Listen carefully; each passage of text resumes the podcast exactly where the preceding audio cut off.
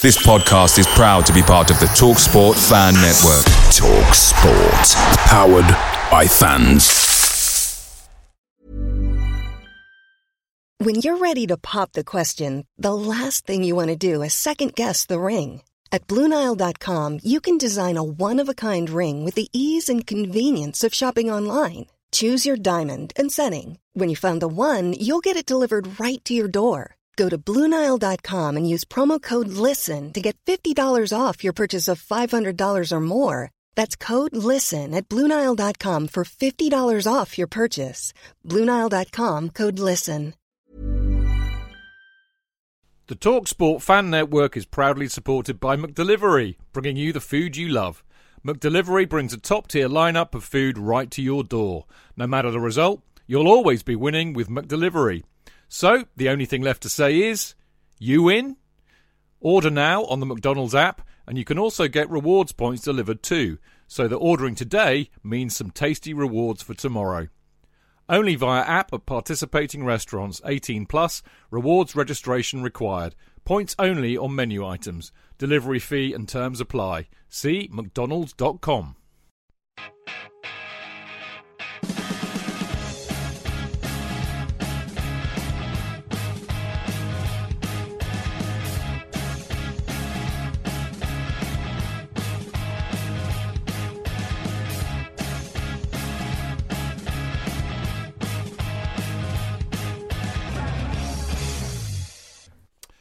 Welcome to the Chelsea Fancast, fueled by Guinness, powered by celery, the show that hopes to be able to answer as many of your questions as we can tonight. Why?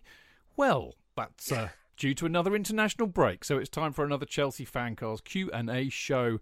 And guess what? The title of tonight's show is Question and Answer Show. Chelsea Fancast number 886. There is nothing clever one can say about it other than what it is really, JK, but you know, Unless you could think of something mildly amusing to call this show. Um, uh, Chidge and JK don't speak for a long period. Oh, that would be that'd be a very popular show. That I think. Yeah, yeah, yeah. Maybe we could call it the Down the Tubes show. Um, uh, the... Okay, maybe not. anyway, JK, as always, is with me for this Q and A show. Uh, but we've also got who are our who are our regular Chelsea fancasters. We've got quite a crowd in tonight. We've got uh, oh god, I could just start I with could, the Chelsea uh, fancasters, and then I'll introduce our guests. Uh, yes, and uh, uh, well, well, our, our, Chelsea fan. Oh, I see what you mean. Yes, well, of course, we've got um, uh, me. Who, who, are you? I'm, I'm Nathanodge Dick. That's spell my name backwards, and. Um, uh, we of course have uh, uh, the fantastic Martin Wickham. Hello, everyone. And what's my name backwards?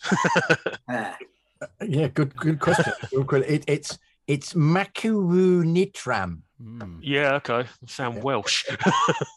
or Indian. Uh, the uh, maybe the superb, the superb Tony Glover. Uh, yes, or why not Revolk? Very good indeed. And um, the magnificent and I say this with with with great obsequiousness. The uh, I'm toadying beyond belief to the brilliance of the weekend. Mark, beautifully done um, for the sleep out, fantastic, and um, you'll no doubt be telling us if, how much money um, you made. Um, these superb Mark Meehan. Don't tell us yet, Mark. I've got you in to do that first up. All right. Don't, don't worry, and I'm I'm Naheem Cram, so uh, a distant relative of Steve Cram. Okay. the, the, one thing we missed about Tony was he is definitely revol revolved, but he's revolved. Why not? Exactly, revolved. Why Which not? I think is quite good. So anyway, sorry for my interjection, J.K. And last but by no means least, we have. Um, well, that's it for the fan cast. Oh no, come on, that's very oh, rude. He's one of us, mate. He's one of our own. Oh, you mean Newson? Yes. we have the, the because we have our. I'm just joshing. um, we have the completely brilliant Adam Newson, who is a fount of knowledge and puts us all to shame with our speculation and his his um, percussive wit. Mm. Thank you, J.K. Did he did he make up for it, Adam? Oh no. Oh dear me, I could tell this is going to be fun tonight. Right now, we also have uh, amongst us, and I, I, I mean, I'll, I will ask them all to unmute uh, temporarily right now so that they can say hello, and I'll, I'll uh, introduce them in turn. But we've got.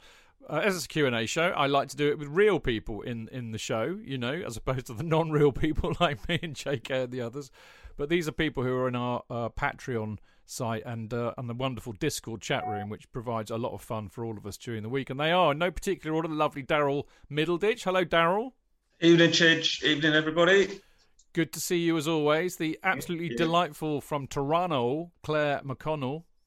Uh, hello, and that would be Toronto, actually. Toronto, don't I know it is. I know Canadian Yes. people. I know what they Yeah, say. I'm not a Canadian person. I'm a No. British. person. You're definitely very most absolutely, completely and utterly 100% British, Claire, and I love you for that. How are you anyway? Thank you. Yeah, good. But upset about Roman. Well, yeah. Like really upset. I know we're all in a bit of doom about that. Now we've also got the lovely Ash Ash Pinto with with his little baby by the looks of it. Ash, do you want to say hello, or dare you not? Hello. Hello. Hi there. Good evening. Good afternoon. Uh, this little guy's uh, Wesley, and he's nine months today. So Hello, Wesley. That's really cool. for a moment while the other one's being uh, put to, down for his nap, and then he'll uh, be gone shortly too. So I love it. says hello. Fantastic. well, hello to you both. Good to see you, mate. Uh, we've also we've also got the lovely Oscar. Good evening, guys. Good to see you, Oscar. Uh, you, you've been along before. You know how it all works. Uh, as does the the fantastic Pierre, who I uh, was very lucky enough to meet for a beer in the cock earlier on this season. How are you, Pierre? Yeah, doing great. Thanks, Chidge. Great to be on and great to see Tony as well, my uh, nemesis in the Prem Predictions League. Oh, there we go. Yeah, yeah, yeah. Yeah, not not last week though, I Yeah, forget that one. well, I, I, I might. You've reminded me, Pierre. I might actually just have to have a wee look at that later, as there's been a bit of a lull, and see where everybody is. As we've got a few of you in here who are in the league. Uh, we've got the lovely Craig as well. Good afternoon. Good to see you. Where are you, where are you from, Glad to- Craig? Remind me. Omaha, Nebraska. Omaha, Nebraska. There we go. That's fantastic. Well, good to see you, mate. We've got Paul Burgess, who's an old mate of the show. Been uh, listening to it a long time, has Paul. How are you, Paul? Yeah, very well, Chidge. Thank you. Evening, everyone. Lovely to hear your dulcet tones. And uh, last but by no means least, we've got James Edge. Hello, James. Good evening, Chidge. How are you? All right, mate. Good to see you, or good to hear your dulcet tones.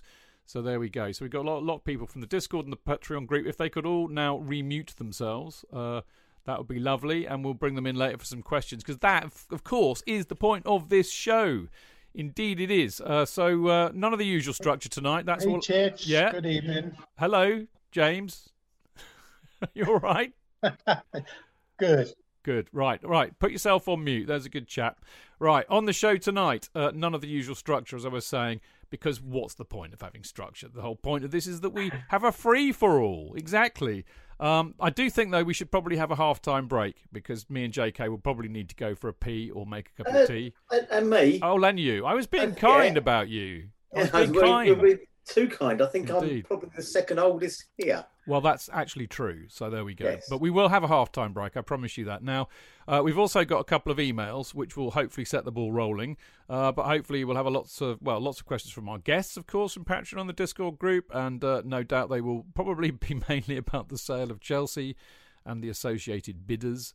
Uh, I suspect that that will feature tonight, and uh, maybe even some football questions with Chelsea's prospects in the league, the FA Cup, and the Champions League. Uh, but basically, we're happy to answer any questions you have. You ask, and we will answer them. So there you go. Now, uh, don't forget that uh, you can listen to the show every Monday live. Live. Somebody. Live! Oh, well Sorry, done. I'm sorry. Finally, finally, I'm he woke sorry. up. Yeah, live every Monday, 7 p.m. by going to Mixlr. That's uh, mixlr.com forward slash Chelsea hyphen fancast, where, of course, you can join in all of the chat. And there are many people who are doing just that. Andy the Hutch, Joe Mingola. Lovely Joe Mingola's there. Excellent. Danny Francisco. Uh, Maruk and uh, Vincenzo, the lovely Diana, who was brilliant on the sleep out on Saturday night. Uh, and then Blue Bloke. Uh, there we go. So there's a few in there. There'll be no doubt many more as well. So do come and join us on a Monday night for that. You know it makes sense. Right, we'll be back after this break and we'll be getting the questions going.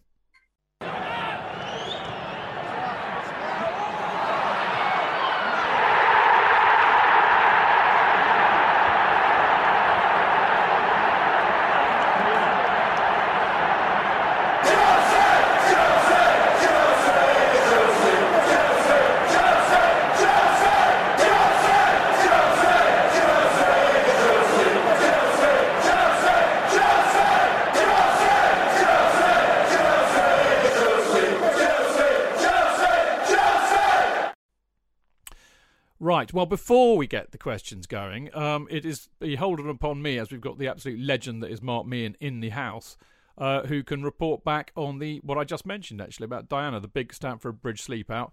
Uh, Forty of uh, of you know brilliant Chelsea fans were in uh, were sleeping uh, under the East Stand uh, on Saturday night. Some of them, like me, were out and I was out in my kind of shed basically uh, which is a bit nippy, but not as nippy as the East Stand. But it was a very successful night. Lots going on, wasn't there, Mark? How did it go?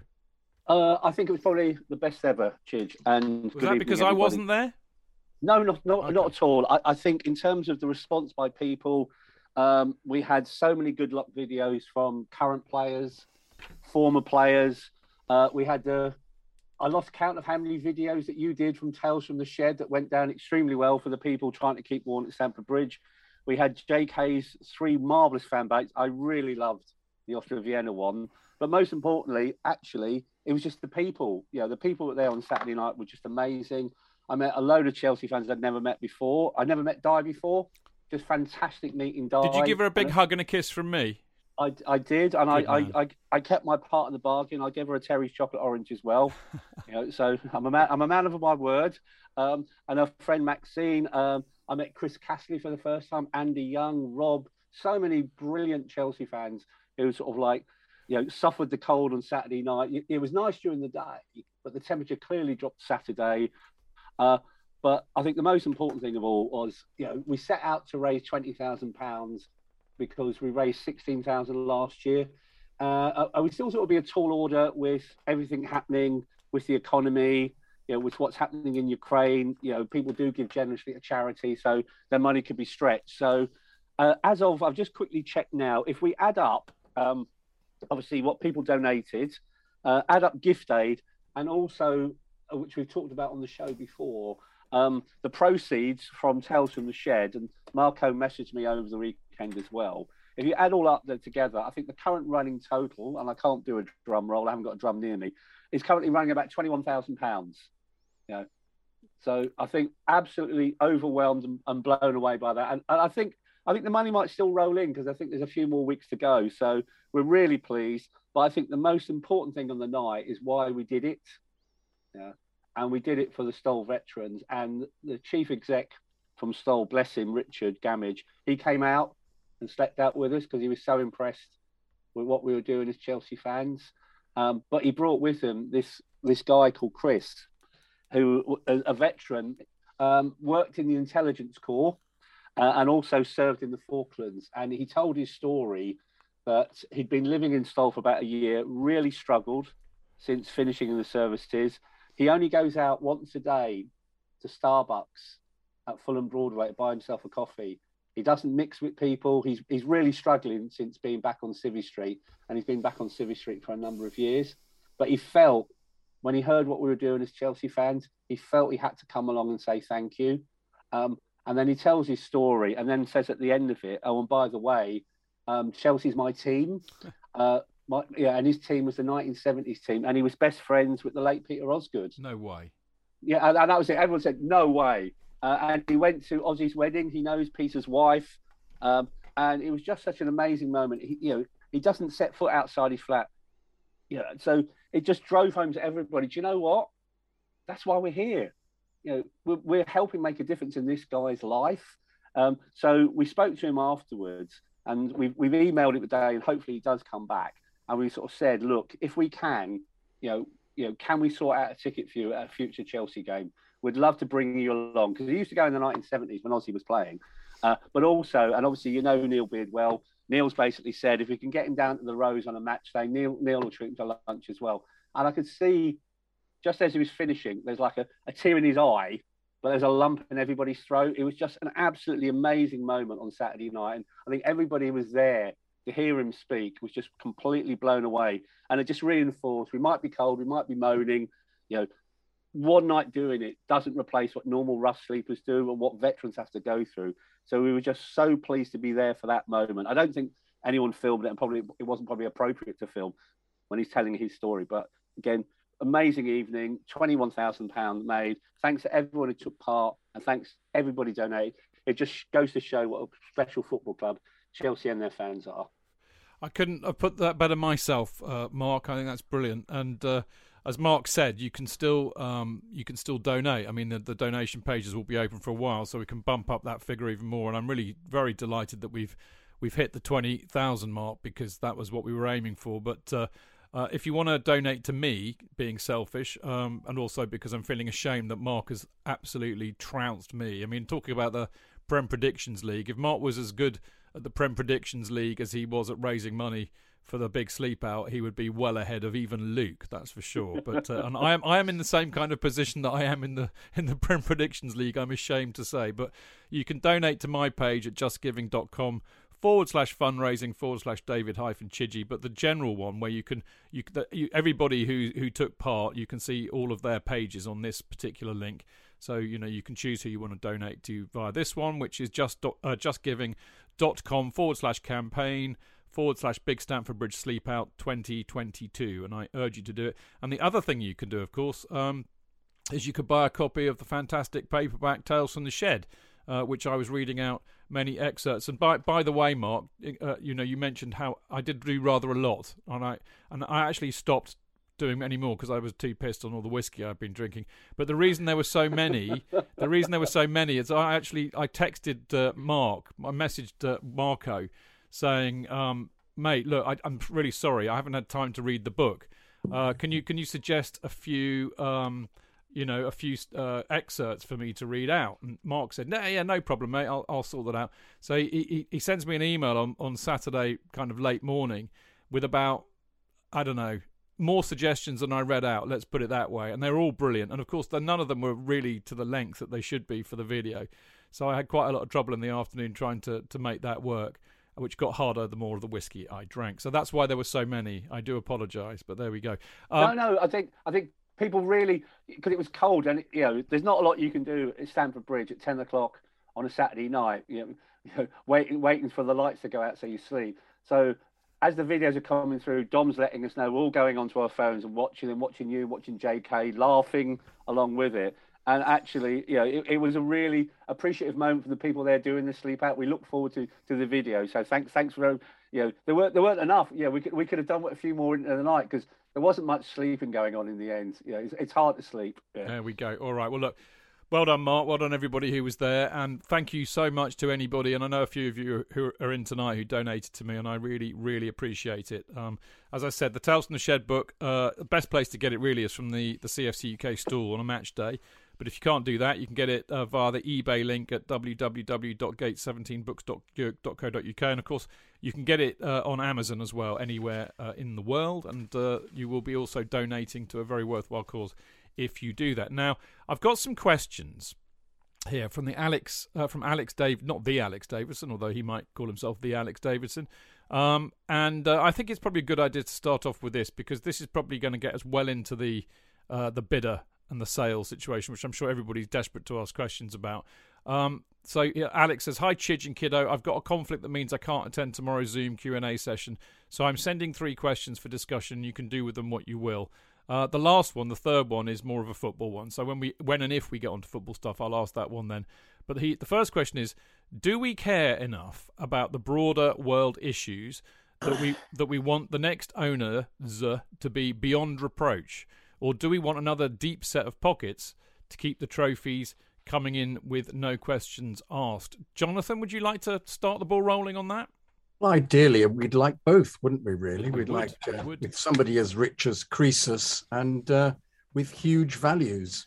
Um, and at the moment, uh, the little that I've gleaned, I'm not sure that, um, in actual fact, uh, they fulfil those obligations.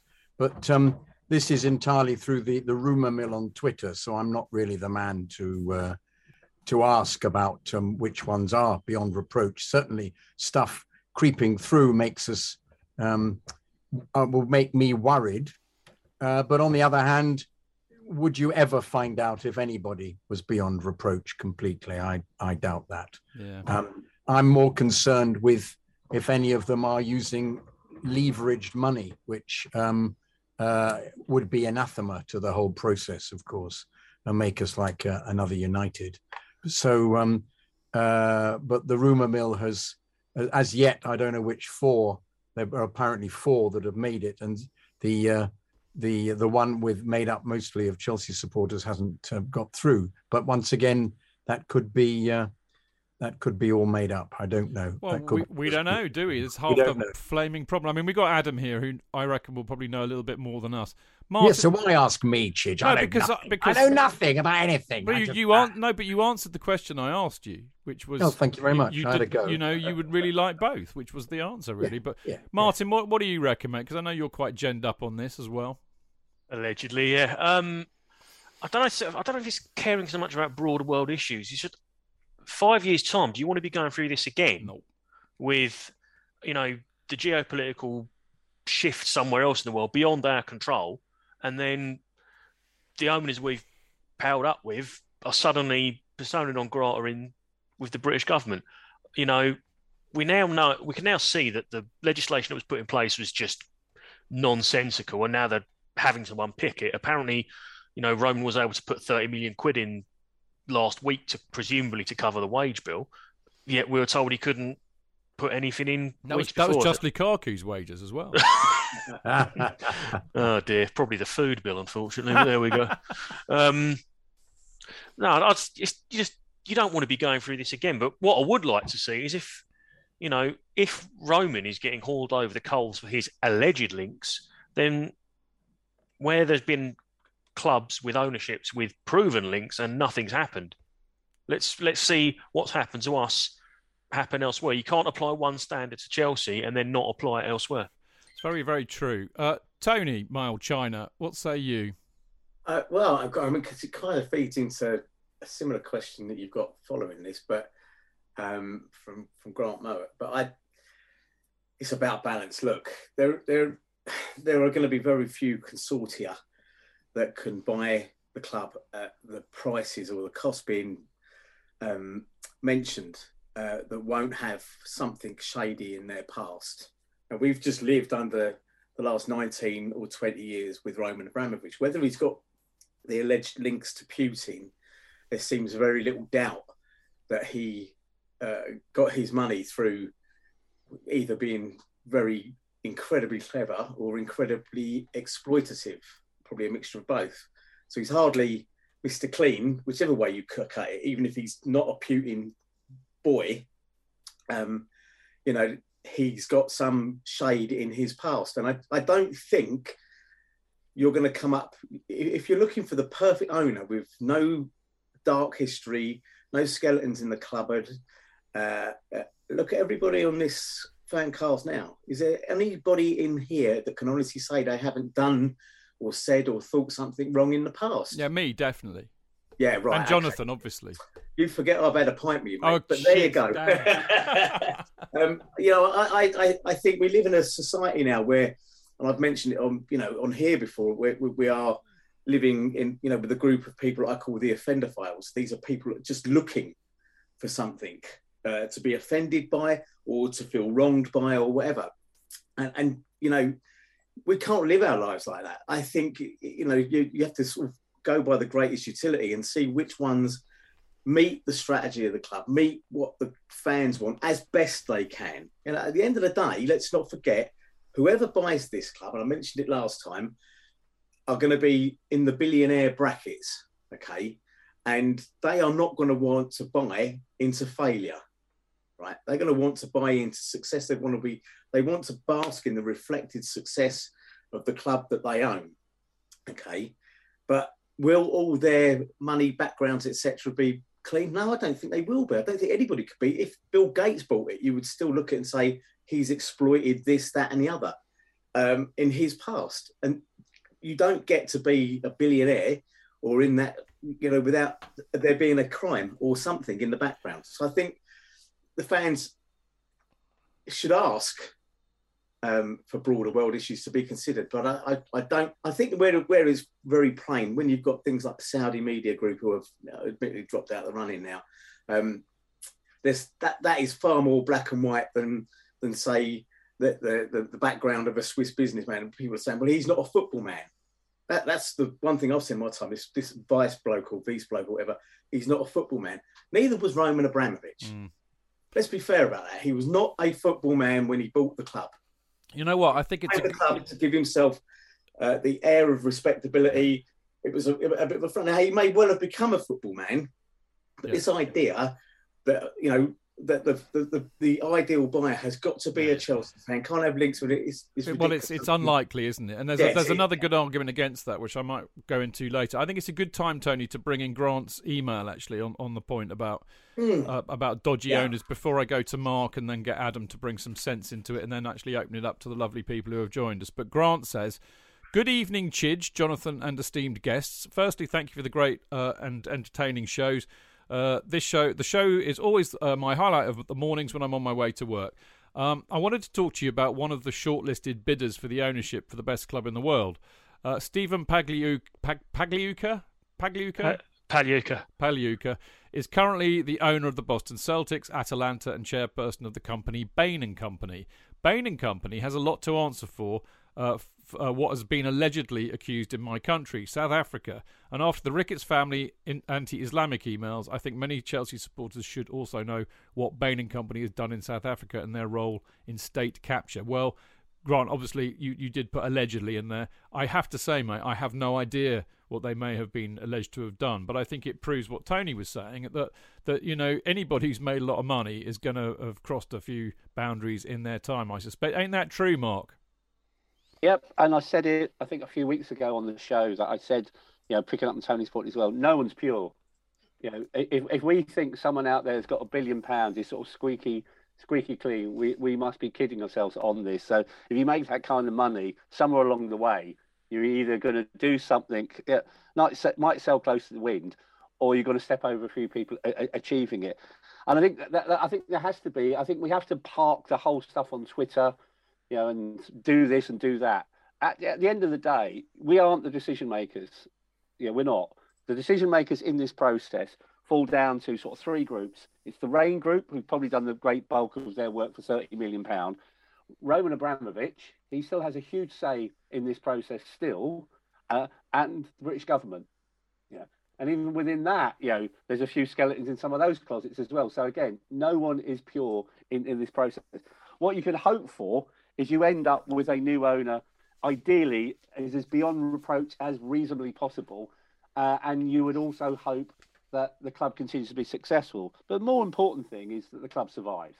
That's more important than anything. That Chelsea actually has a future. You know, whoever it is, and hopefully we get the right owner who will invest in the club. Um, but more importantly, that and I think Chelsea will survive. I'm, as you know, I'm an optimist, and I think Chelsea will have, have a future. But you know, there's a lot of hysteria at the moment, and I'm always a great believer is actually take a deep breath. Let's see how this plays out. There's a there's a lot still to happen. What I find fascinating is I thought the whole process was done and dusted with the four who've got through to the next stage, but it now appears that someone who's excluded might still come back into the process. Well, how does that how does that work? I know that's what I'm hearing, and I, I don't know. Adam might know more than me you know, so if someone can sort of find the where to means that they they knock back, yeah, this is almost like the Champions League. You get knocked back and you get let back in again through another process. Yeah. Um, if that is true, th- this makes this whole process bizarre. Yeah. You know, yeah, how, how how this will work through. But I think you know, irrespective of who it is, you hope they have the club's best interests at heart. You hope they are beyond reproach. But most importantly, they're in it for the long haul to sustain the future of this club. And I echo what JK said if, if I have a fear, it's a Manchester United type situation. You know, we've been there with Uncle Ken and his 80 million pound euro board, you know, euro bond that nearly did for the club in 2003 before Roman took over, and the interest rates alone then were 8 million a pop. If one of the potential bidders are successful, where they are borrowing the money, we're talking stratospheric interest payments. you could probably multiply that by 10 and then some. Yeah, which could that could put us out of business, the interest payments alone. So that's my fear. You have someone coming in who isn't a billionaire, hasn't got three billion, and actually is borrowing the money, and we forevermore will be paying it back like a mortgage as supporters. Well, I, I and they'll be taking the money out of the club. I totally totally concur with that, Mark. I really do, uh, and I would hope that the that Roman and the Raine Group are taking that into consideration. And I think it's interesting, isn't it, that they've put in stipulations about having a billion available, arguably for the stadium or, or something else, but that they're wanting them to invest. Adam, uh, befalling to you is the difficult job of trying to make sense of that. But that's exactly why I have you on the show, Adam. It's exactly well, and and, and the million other reasons, obviously. But um, Adam, I, there's a pretty good uh, piece in the Athletic today that that goes into American ownership, which I had a quick scoot of and put some key points down. And I think this this particular paragraph uh, goes very nicely with what what what Alex's question about having you know being beyond reproach, because of course. American investors, as it says in The Athletic, are often pre vetted by Wall Street, uh, and this makes sources of income easier to ascertain, and it's therefore more likely that potential American owners would pass the owners and directors test if they were required to join the Premier League. So there is that. Um, there is also what everybody else has said, which is, you know, basically nobody trusts where anybody gets their billions from. But there is also the other very important thing is we, we want to see this club, uh, you know, carry on doing as well as it has done, if not getting better, which is going to require a lot of investment. Uh, but also, we don't want that risk of that investment having come from places where they have to pay it back, which puts the club into jeopardy. So it is what I would define as a bit of a pickle. Yes. Uh... and anyway, thank you, Adam. So there we go. No, I, I sort of echo a lot of what's been said already, really, in terms of yes, I didn't want the club to, to, to get involved with another questionable owner from a geopolitical situation because, as Martin said, you don't want to be in this situation again five years down the line because of a, a, shift in government policy or, or, or whatever happens. Um, as we've seen in the last month, you cannot predict what's going to happen in the world. I didn't want Chelsea to be involved in a, the fallout of that yet again. I mean, eh, yes, and this isn't going to be Roman Abramovich, and and you know, yes, Roman Abramovich wasn't a Chelsea fan, didn't really get involved into football until shortly before buying the club. So I don't think it's a prerequisite that Chelsea need to have a Chelsea supporting owner, um, and that can come with its own problems if they do. Um, in terms of the American ownership situation, I think the Ricketts family uh, have have made it harder for themselves um, through their own um, ignorance, and I'm not sure where we'll end up um, with Pagliuca as well, um, because he has come to it late, but he also has a, a, a majority uh, ownership of, of Atalanta, which he'd have to sort of untangle himself of. Um, it's the same um, for the, the, sort of money behind the Broughton bid as well.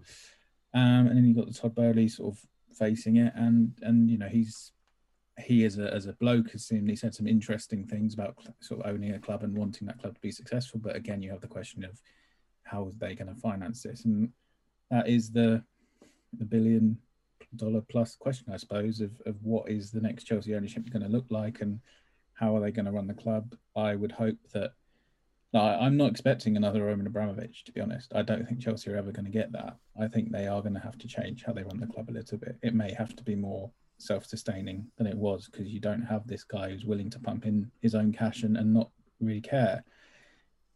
But that doesn't mean Chelsea don't have to be competitive in that way. I do think there are examples of, of being smartly run, of having good recruitment and everything uh, that can sort of build into the club and make it self sufficient going forward, which is probably not a bad thing for Chelsea Football Club longer term. Yeah, I mean it can work obviously, and uh, I mean I think one of the interesting things I picked up from the Athletic piece was that, um, you know, when you when you have businessmen running a club, okay, there are all sorts of uh, you know downsides to that, as I'm sure we can talk about later, but. You you don't get what they call the eccentric owners like like Roman who who didn't run it as a business and would do things at a whim like fire managers every season. So you, you quite often get more stability with businessmen running it because businessmen like stability because stability tends to mean they make profits. So there, there, it's it's it's it's a very nuanced thing. Now I am going to open this up, and uh, Pierre was clearly reading my mind because he put his hand up before I even said that. So Pierre, it's over to you, mate. Don't forget to unmute yourself. Yes, I was just thinking, um, what do you think about our position of where we are now as a club? Um, it feels to me as though we're in the best possible position for this. I know none of this is planned, but if you think of, you know, first of all, Thomas Tuchel, obviously, who we've got, and what a fantastic coach he is, but also just how young our squad is and the talent and potential we have there.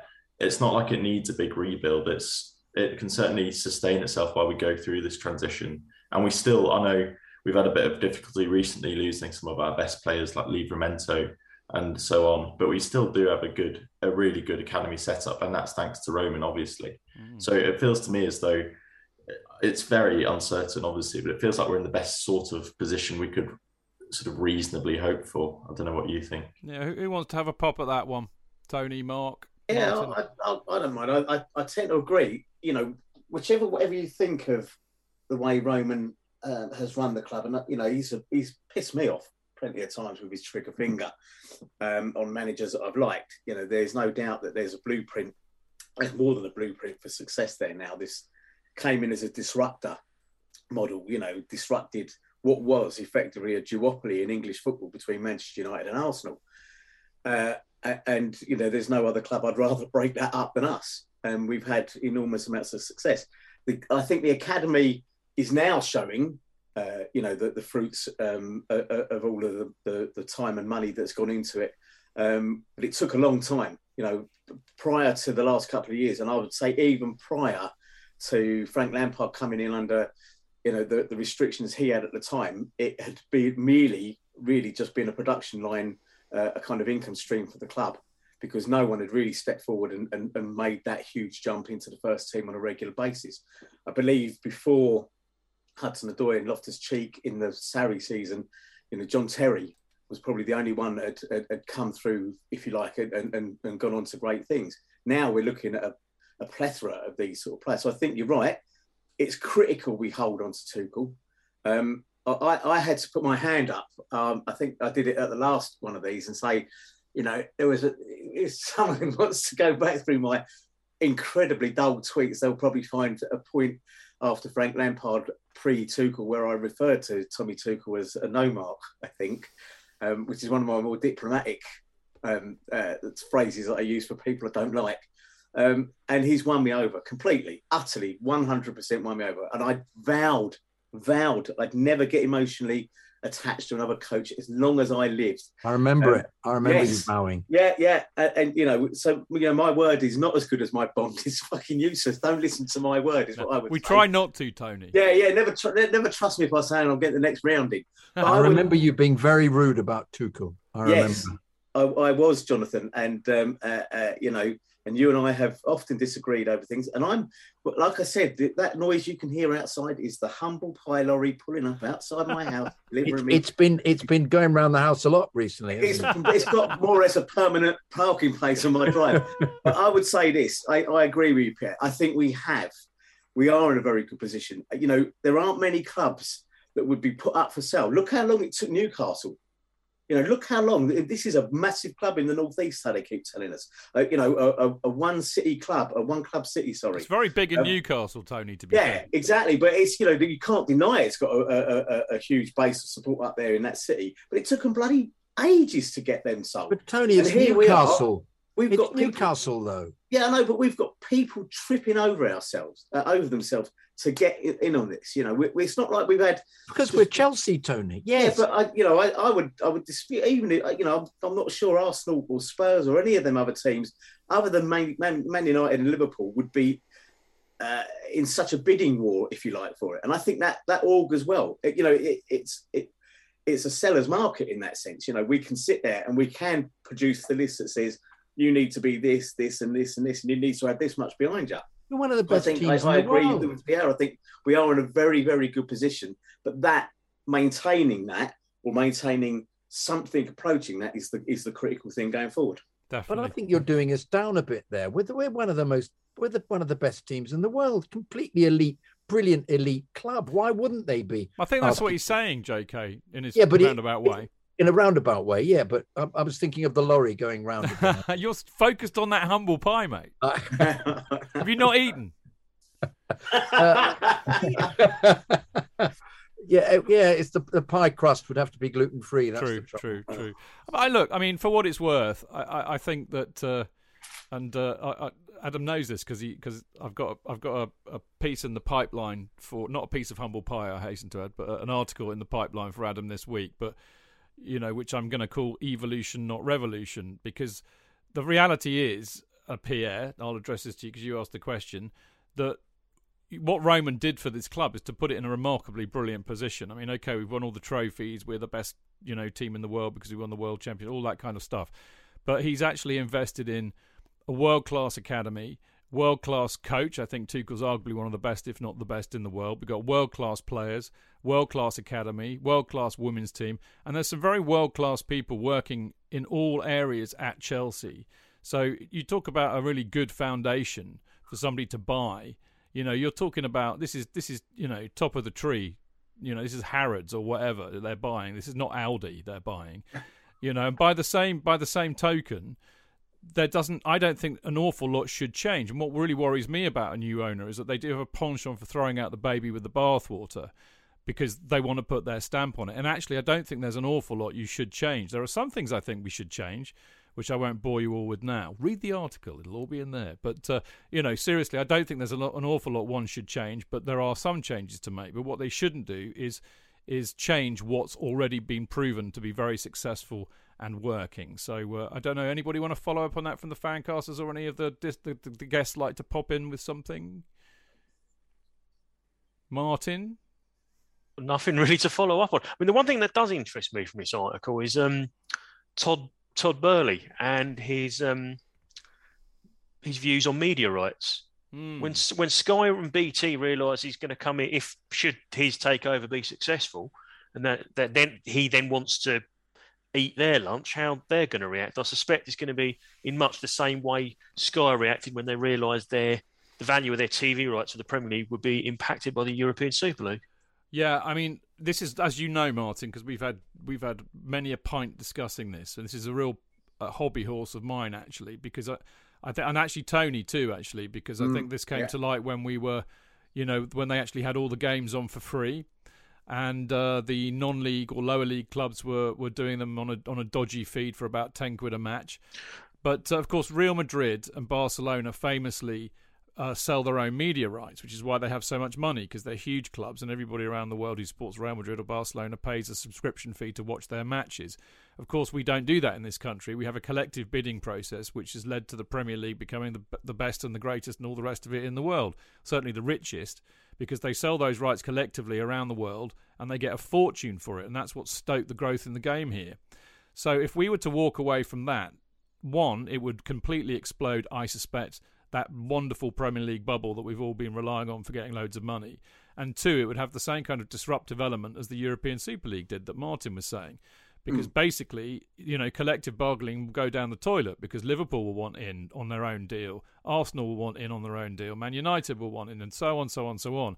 Which means the same kind of thing that would happen as we were seeing with the Europe- European Super League. Anybody outside, say, the top six will be, be be screwed because they won't have the benefit of a, of a an attractive collective bid to put worldwide because people will want to watch the top six clubs. So if Chelsea do this, or if Bo- Boehly wants to do this, and I think he does, and I think that Ricketts will want to do that too because it is the American way.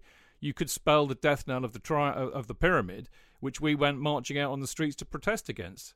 So I, ha- I also happen to believe that it's possibly I did a little back of the fag packet maths on this, and I think um, a- an individual deal by Chelsea would reap them probably far more money than they get from the Premier League. So it's good that with that if Boehly or any of the Yanks gets in, I think that's going to be a very interesting question, and we're going to have to look at ourselves very hard before we you know gleefully go oh yes please we'll have all that money because in doing so we could destroy what makes the english game great. End of sermon. Who wants to come in on that one? Adam actually i think you might have some inf- interesting insight onto that one I mean, I, w- I was going to say that La La Liga did tweak their TV rights a few years ago. And Yeah. Real Madrid can't just sell it anymore. And Barcelona. uh, Madrid and still- Barcelona objected, didn't they? They were Yeah, like the only two who objected to the deal. Yes, I think it's now fifty percent is shared equally, and then Yeah. the other fifty percent is based on league positions, and I think it's sort of social uh, impact or some nonsense to ensure that Real Madrid and Barcelona still made more than everybody else, but it's a bit more equal. Um, but no, that would be it'd be interesting to see what happens um, in that respect because you you kind of wonder how long the, the Sky BT Sport domestic TV rights, overseas TV rights, how long this will keep going because I've always wondered why the Premier League don't do it themselves, to be honest, and do and I know this has been discussed elsewhere, sort of a Netflix style offering where you can watch every game if you want for of your team, you can watch every other game, and you pay a flat fee of X pounds a month, and and there you go, that's your Premier League Well, service. if, if you think Isn't that about it, Amazon have done though. Well, that, that's right, Tony. But if you think about it, how scr- I mean, they- it'd be interesting to hear from some of the Americans that are in here. Uh, so, or, or I mean, Ashes in Canada, I know, but similar kind of buy up and Trey and Craig. Um, but anyway, before that, um, yeah, I mean, it, it, it's interesting, isn't it? Because as I said, that back of the fag packet thing, it would make it very, very attractive. I think it could possibly work if uh, the clubs that went independent were, uh, you know, in a sense, taxed by the Premier League to make sure that the, you know, the rest of the Premier League clubs and and, and the lower leagues, in fact, don't suffer. Uh, as a consequence, which of course I think they would if, if that didn't happen. So Mm. I don't know. We'll we'll see. I mean, I Amer- think it's, it's sorry, go just on, important to remember how how in bed Sky Sports and the Premier League are and have been now for thirty years. So to sort of break away would be quite the step. It would Premier be huge. It would be huge. But if you think about it, and you know, we pay. I reckon we pay what forty quid a month for Sky. Pubs Yeah. pay way more. You, then I have to have uh, Amazon Prime, so that's another eight quid a month. You know, if you if, if I mean I've, I've got Virgin rather than Sky, so I get BT Sport and Sky, so I do quite well with that. But if you were on Sky, then you'd have to get separate for BT as well. I mean, Yeah. al- so you know, you could be paying I don't know what 60, 80 quid a month maybe to watch your football, and actually the only bloody team you want to watch is Chelsea. I don't want to watch Burnley v Norwich. which I don't is- give a shit. which goes back to my point about um, you know Sky and yeah, people are sort of going on. You're sort of saying, "Oh, we're the Premier League," and, and the fact that the European Super League, know, the Premier League have shown they're not for the fans. They showed it before the European Super League. So let's not get too Well, uh, nostalgic about the lovely Premier Kick off League. Times, To- kick, kick off times, Tony. Exactly. So you've got all of that. Now, I've, I've said I've said this for years since I've been on the fan course, fan cast, and on the podium show before. If a company like Facebook or Apple or Amazon come in with global rights, right? They the- whatever Sky think they can sell it on for. Don't forget, Amazon is global, truly global. They're charging eight quid a month for Amazon Prime. They're probably raking in more money per day than Sky does a year. And for that, you get to choose which game you want to watch. You get to choose. You don't sit there and go, Super Sunday is Aston Villa versus Brentford. Well, it might be for the Aston Villa and Brentford fans, and it might be nice. That's, that Tony, that's more that's more supine Sunday. I think. yeah, but it's you know for, for, for post Sunday lunch sitting there watching football that you don't really give a shit about, then it's fine. My view is is that Amazon are the biggest threat here, and and and that if, if if, you know if they jump into bed with the Premier League, they get in, they get in, the Premier League gets instant global coverage, right? And you don't have this ridiculous situation where I can go to France for my annual sojourn down to the mobile home and watch Chelsea games when you lot can't because they're away from home. Mm. Yeah, it's rubbish, isn't it? And plus the fact Yeah. you have to put up with the dodgy streamers. So, so many of us do. Uh, now, Daryl very politely put his hand up, so I'm going to go to Daryl next. But while while Daryl's talking, if one of the Americans would like to give us a bit of an insight as to what it's like uh, accessing football on TV over there, I would be very grateful. Ash has got his hand up, so I'll go to him after Daryl. Daryl. Um, I just, well, sorry to drag it back to the ownership situation, but um, the Raine Group have come in and said that this will be done by the end of April. Whereas this is a $3 billion company, which some, an acquisition like that usually takes six months average. It, do we think it's being rushed? Is it, is it just a necessary evil because of the contract running out? Or would an owner, is a bad owner going to slip through and get it? Well, that's the worry, isn't it? I mean, that necessary. is that is the worry, and I suspect that they're probably having to rush it because number one, the government don't want to be accused of causing a massive issue, which is potentially us going bust. That would be my view. But Mark, we haven't heard from you for a while. What do you think, mate?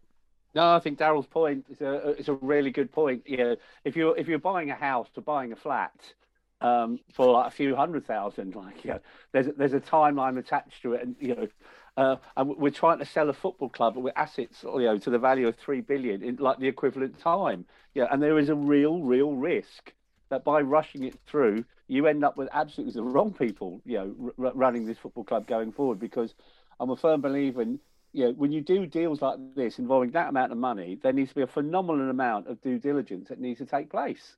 Yeah. And how much can you do in the sort of like the, the shop window they've actually made available? You know, so that that's a, that's a real risk.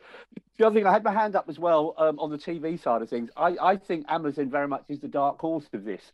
I would be interested to know, you know, is this a loss leader so far for them charging eight pounds? but the product really works. So, and I'm a big fan of it, not just because I've got Amazon Prime, but that point is absolutely made. You know, you have that scenario where they've always said, oh, you know, you can't have games kicking off at three o'clock, you know, on TV because other games are on. But yeah, Amazon is a really good example, not at three o'clock, where all the games are on at the same time on a couple of occasions they've had, you know, usually over the Christmas period. And as a consumer, you know, I only want to watch Chelsea fans. I said I'm not interested, but Burnley can watch Burnley, and Brighton fans can watch Brighton, and Norwich fans can watch Norwich, and all the games are on at the, at the same time. That is the way forward, rather than super bloody Sunday. Yeah. And unless you're a genius, like you know, it's the same teams always on a Super Sunday. I don't think I've ever seen Burnley versus Brighton on Super Sunday. You know, they're, they're, they're always the sort of game on a Monday night, or the rare occasions where games were put on on Thursday. It's always the same five or six on Super Sunday, you know, playing, you know, perhaps one of the other cities, they're not playing each other. Very interested where Amazon goes with all of this. Well, I mean, I, have written about this before, but I, I, do think, I mean, I've been predicting a bit, I'm a bit like that bloke who stands outside Stamford Bridge with one of those sandwich boards on, saying the more end of fish. yeah, more the, fish, more fish. The end of the world is nigh. Nigh. Or the bloke with the megaphone, Christ the Redeemer. That bloke, yeah, remember yeah. him? But I, I, do feel like the bloke with the sandwich board saying the Premier League bubble is going to burst. I've been saying it for so long now, and, and like a broken clock, I will be proved right one day. But I do think it will, and I, I, I write about this a couple of years ago, and I talked about Fang. Fang is not a, a, an evil-looking cat or even a dog, but it's an acronym of Facebook, Amazon, Netflix, uh, and Google, and these were predicted to be the new entrants into the football TV rights market. And uh, Mark and Tony are bang on about Amazon, but it'll be very interesting to see where that goes because these guys have got pots of money, and I and I think Sky. Sky's business model was always to use the cricket and the football as a loss leader to get subscriptions, but I can't see that model lasting forever, and I think that they will probably want to pull out at some stage, but we shall see. Um, Ash, sorry, you've been waiting. Sorry, go on, JK, very quickly, and then very I'll get quickly, Ash in. I'll answer Daryl's question there. I, surely that due diligence can be as quick as you want it to be. You know, if the it government wouldn't be very you, diligent if it was quick, though, would it? No, but at the same time, if you get large numbers of people working on it, if Raine yeah. employ more lawyers than they normally would because they've been given the directive, good point that they need to get it, and the and the money is up, money's up front for it. It'd be a hell of a data room, wouldn't it? So they need to yeah. get all that together and then let them have access. Yeah, but none, none, nonetheless, if that's the directive, and the and Chelsea Chelsea aren't mugs here. We're not having a situation where they're going to be thinking, oh, it's something will slip through. I don't believe that's ever going to be the case. I, think they're we're dealing with huge amounts of money. I really don't think somehow somebody's going to s- slip through the net. I, I, think it's going to be just as diligent as it would be, even if it was a, um, a, a you know, a, a, normally be six months. I think it yeah. would just be the impact would be exactly the same. Yeah, due diligence for company takeovers and the, and the like is usually done by uh, you know whoever the appointed legal group is or audit group. It could be KPMG or someone like that. Yeah, um, and it's not in their interest generally to rush it because obviously the longer the due diligence takes, the more, more money. they're going to get. But if they've been given the money up front or told you will get this money according of course, yes. So yeah, it will be just a case of you know if you, uh, you just you know there, there's a coronavirus vaccine happened so yeah. quickly and stick yeah. with me on this one because yeah. so much money was thrown at it. Yeah, yeah, exactly. It's about results. And, and, and because and because a lot of the processes that were normally done sequentially were done side by side to speed up the process. Exactly. I exactly. I, I, I, I don't necessarily think it'll be a problem. I think the one thing that I read that was interesting this week. I don't know if Adam saw this, but uh, Chelsea in the second uh, stage when they've got the shortlist will actually open up their books to the bidders which of course is utterly fair and reasonable in a, in a, in a purchasing situation. But it makes me wonder if if you know that means that any of the losing bids will then have what would be very very secret information about Chelsea and and all the financial details about it and how it operates which is hmm. actually really, you know, crucial competitive information. They could go and buy another club, and then they'll go, well, we know how to screw Chelsea. I mean, maybe that's just how my mind works. I don't know, but they would normally have to operate all of that under what they call an NDA. Well, that's true, but there's NDAs and there's NDAs, mate. There is, of course, but um, uh, you know, you've got there's authorities in this country like the Competition and Markets uh, uh, Authority yeah, they watch this stuff with a very, very close eye. They know? do so indeed. The idea of government incompetence is true to a degree, but these these sort of quangos are very, very yeah. hot on this I, sort of stuff. So, yeah. we have to kind of, as they always used to say, uh, particularly the Sar- Sarri Sarismos, trust the process. But uh, anyway, um, I'm going to go to a- uh, Ash first because I promised him ages ago, and then Oscar. Hey, um, so in, in regards to the television watching over here and streaming and such, right? That's kind of where hmm. we drifted from to here, or from drifted from and now back there. So over here in Canada, fortunately, we have uh, right now the Zone, which shows all Champions League, all Premier Leagues, and the League Cup.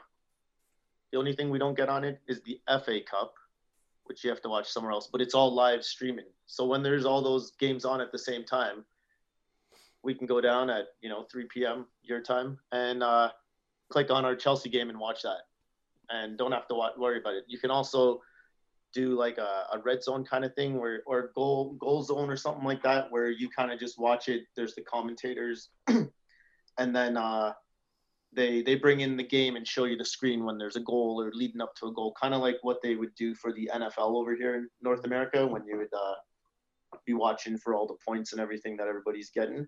So it's really it works really well for us, which is a lot better than before when we had it on regular cable, and then you had to purchase one additional channel, which was called Sportsnet World, which replaced Setanta Sports. And typically, you'd have the biggest games would be shown on that channel. So like your top six playing each other. So if you didn't pay twenty dollars a month for that channel, you didn't get to see any of those games, or you'd have to find a dodgy stream. So right now for us, it works really well. We don't have anything on um, Amazon, but I'm hearing rumors that DAZN might not have premiership rights for the 2022-23 season. So we might be back to seeing what they they offer us. But the beauty of it is, it's I think it's a subscription for about $150 a year, and I give my mom my password and she downloads the app on her TV so she can watch it at the same time I'm watching it. So we kind of kind of cheat them a little bit, but it's what we got to do to watch our sports. And I think I think Claire might have. Well, yeah, I was going to say, yeah. Cheers, Ash. I'm, I'm, going to bring yeah. Claire in, and then Craig's got an excellent point about what it's like in the US, which is which is hopefully going to bear out the point I wanted to make as well. Claire. Okay, yeah. Just to follow up on what Ash was saying, DAZN is actually losing um, the ownership, but it's going to Fubo. So it will be the same model, just with a different provider. I guess the other thing I would say um, that works really well with what we have in Canada is that um, if there's two games you really want to watch and they're on at the same time, you can watch the next one because they have it on for like 24 hours. So, you know, you can you can pick and choose what you watch if you want to watch more than one. Um, so I'm hugely in favour of, of how it works for us. Mm, okay, Craig, you've got a great point, mate, about what it's like to watch the matches in uh, Chelsea matches in the US. Yeah, we have to have like four different subs. So FA Cup and uh, League Cup are on ESPN Plus, and then I have to have Peacock for some matches. I have to have some sort of either streaming or cable subscription for the USA Network, and then we have um, uh, Paramount Plus for Champions League and other European stuff. So we have to have like four different subs to watch it. Um, I do wish um, they would spread out some of the matches more because, you know, uh, while my focus is Chelsea, I would like to catch some of the other stuff live. So I wish they'd have different time windows um, spread out on, especially on Saturday, so we could catch more of them over here as opposed to having to watch them delay. But I know, I know that's a that's an American problem. Well, yeah, but that my point is, Craig, is that you know, uh, Tony and I were talking about it you know, one thing I would say about it being on Sky. I mean, I know we've got Sky, BT, and it is all over the place a bit, so it's not dissimilar. But you know, we have to pay for Amazon, we have to pay for Sky, we have to pay for mm. BT. So it's not dissimilar, actually. And I think that's one of the reasons why, if Chelsea were in control of all their media rights and they went out on one platform, their own platform, that would mitigate any of those issues, which is what makes it quite attractive for me. But notwithstanding the impact it would have on the game over here. Oscar, sorry to keep you waiting, mate. Yeah, hi.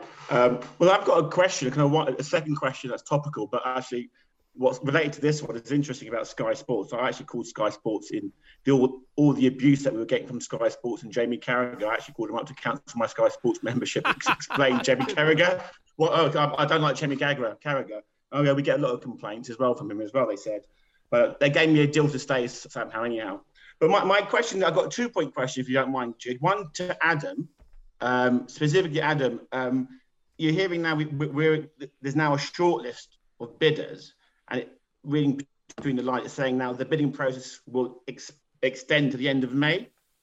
Is is what's suggesting. So how how are the club going to finance that? Is going to be a tweak in the in the criteria in, in the specific conditions for us to fund the players? Do we know that? Because initially we thought it was going to be done by the end of March, April. We thought initially, but it seems now it won't be done to the end of the season. So how? What's the, the the nuance around that? Do we know? I think the latest plan is to try and get it done by the end of April if they can. Uh, I think the deadline for second bids is April the 11th. 11th. Thank you, Chidge. I've been off for the last five days, you can tell. Um, so, yeah, I think the deadline for second bids is April the 11th. And in an ideal world, Chelsea want this done by the end of April. Whether or not that happens, I don't know. The current license runs until the end of May for Chelsea to see out the season. There have been quite a lot of tweaks made to that license already for Chelsea to continue operating and now to sell tickets and for Roman Abramovich to put money into the club to keep it going, which you know, I guess from the UK government's perspective, it's money going into Chelsea. It's not money Abramovich is keeping. So I can see their logic in that. Um, but yeah, the plan I think is for the end of April. Whether or not it happens is anyone's guess at the moment. But that would only give them a month to get it all done. Hmm. Okay, Martin, you wanted to come in quickly. Yeah, there was something on Sky Sports News today about apparently the go- Raine and the government will be presented with the options on April the 18th or the week commencing April the 18th. Mm. So, as well. so I presume the second bids are on the 11th, and there's a preferred a preferred bidder from the following week, and I'm, I'm hopefully um, my way of thinking will be once there's an agreement in principle, then the license can be adjusted and as close to business resuming could um, come back. But who knows? Everything changes. I mean, it's quite interesting listening to also the TV, TV outline in Canada, Canada and the US. I mean, the red zone type thing that you described, we actually have that here, but not on a Saturday because you aren't allowed to show even highlights of goals as they go in. So you can show it for the Champions League group games. BT Sport do that in the group stage.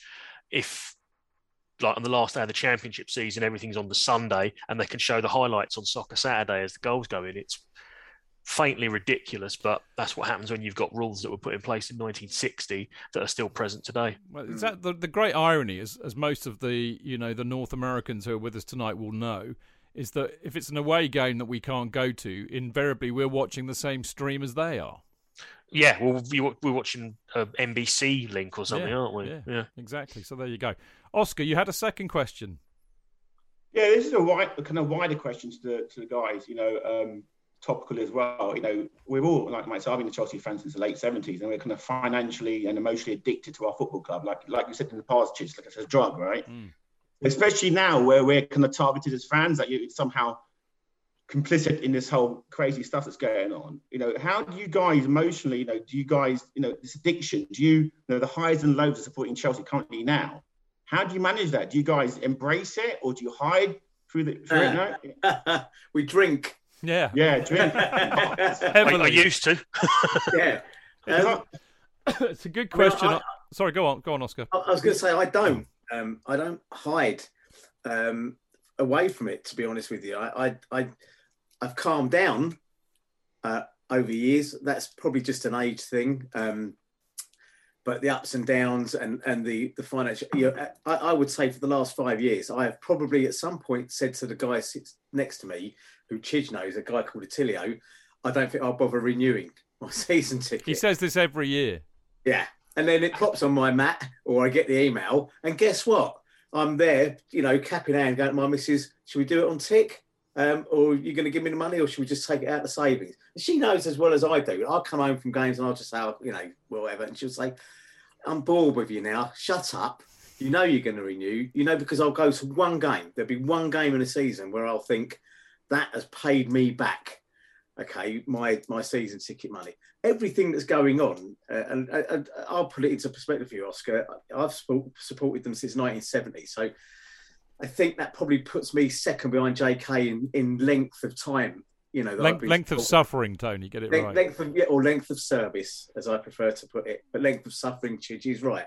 Um, and you know, I've seen us nearly go bankrupt two or three times, uh, and almost completely lose our ground. We would have ended up jumpers for goalposts on, on you know, um, Eel Brook Common or something like that, you know.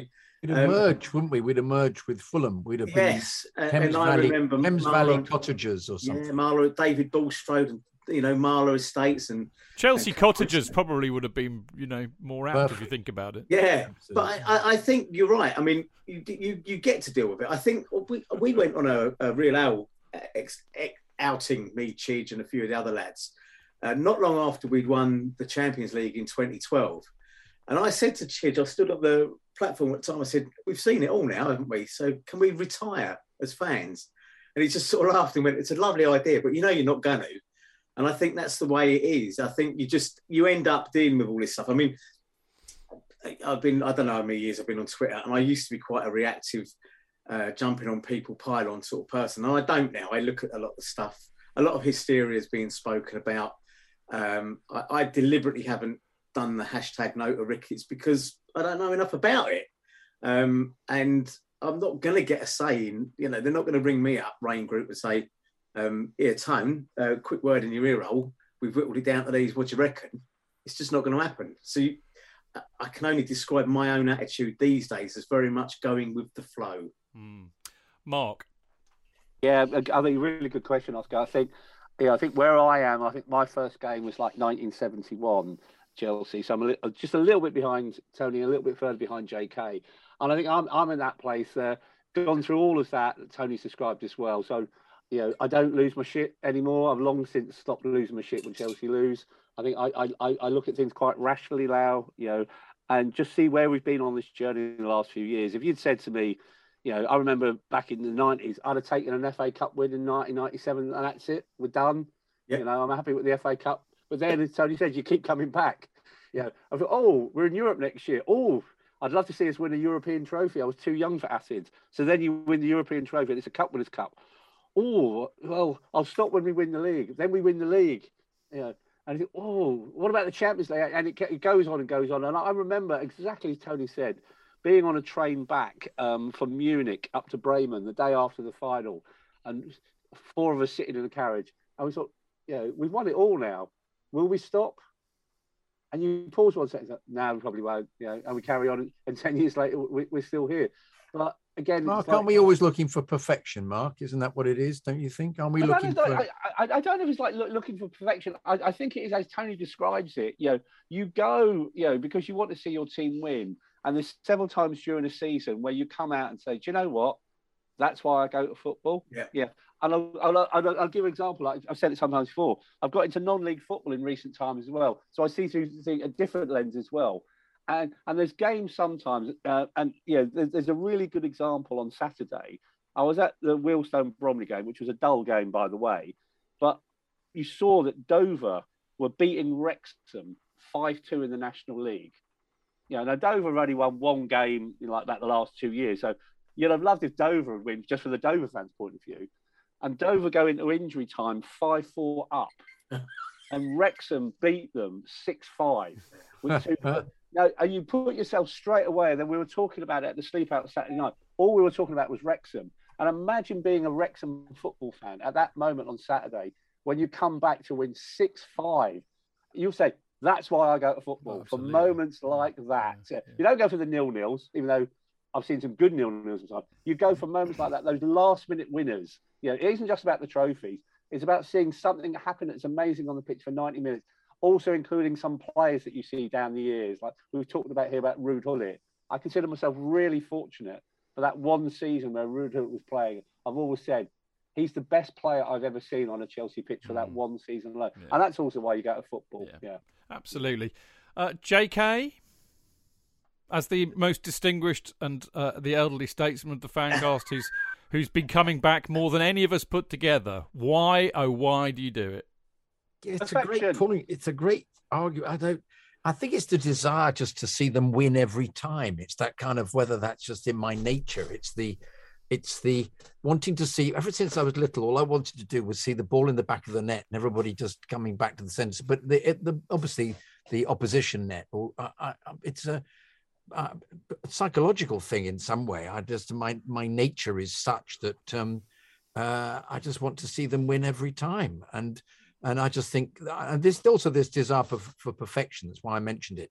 Um, I just want to see them playing better and better. I just want there to be better and better players now because we well we've whether we can actually achieve this with new owners I don't know but um uh and I, I've got more and more immersed in the in the club as the seasons have gone on, and I just I, am uh, uh, I'm always trying to have to wean myself off to an extent. I don't um, uh, I never thought that it would it would it doesn't run my life, but I never thought that I'd have the the desire to see them as often as as I, I do. I find going away a complete pain in the ass. Traveling to Lille the other day, oh God, tedious beyond belief. But then actually being amongst the fans and watching the team win and perform excellently was just absolutely joyous. So it obviously it it fulfills something in my um, in my nature, um, and yet um, uh, if if it was all taken away and we started again, I would still be there.